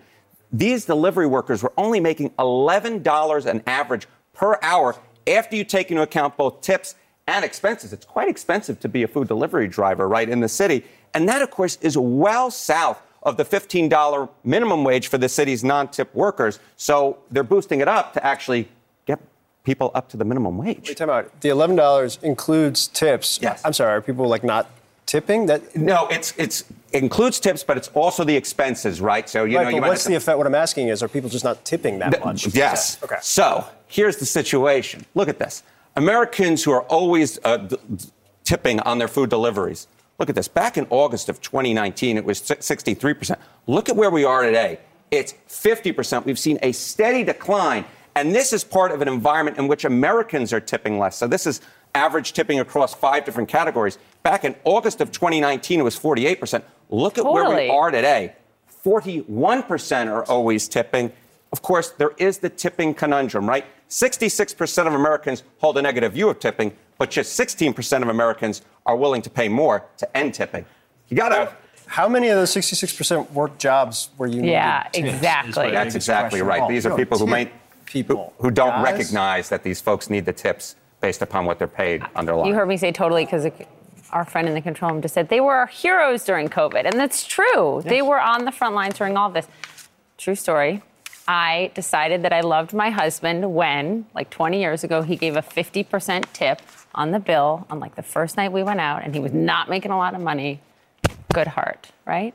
Yeah. He hey, does that too. 66%. You wanted advice from Poppy. Get married? I Good think you said job, that was babe. the end game of that. Harry, appreciate it. my Thank friend. you very much. And CNN News Central starts right now. That is it for this episode of CNN This Morning. You can check out our lineup of podcasts and showcasts at cnn.com slash audio or in your favorite podcast app. Thanks for listening. Quality sleep is essential, and that's why the Sleep Number Smart Bed is designed for your ever evolving sleep needs. So you can choose what's right for you whenever you like. Need a bed that's firmer or softer on either side? Helps you sleep at a comfortable temperature, quiets their snores. Sleep Number does that. Sleep better together. JD Power ranks Sleep Number number 1 in customer satisfaction with mattresses purchased in-store. And now, save 50% on Sleep Number limited edition smart beds for a limited time. For JD Power 2023 award information, visit jdpower.com/awards. Only at Sleep Number stores or sleepnumber.com. Now streaming exclusively on Max, a new CNN flash doc about the album that has Nashville talking. Call Me Country. Beyonce and Nashville's Renaissance. Watch it at max.com Max subscription required.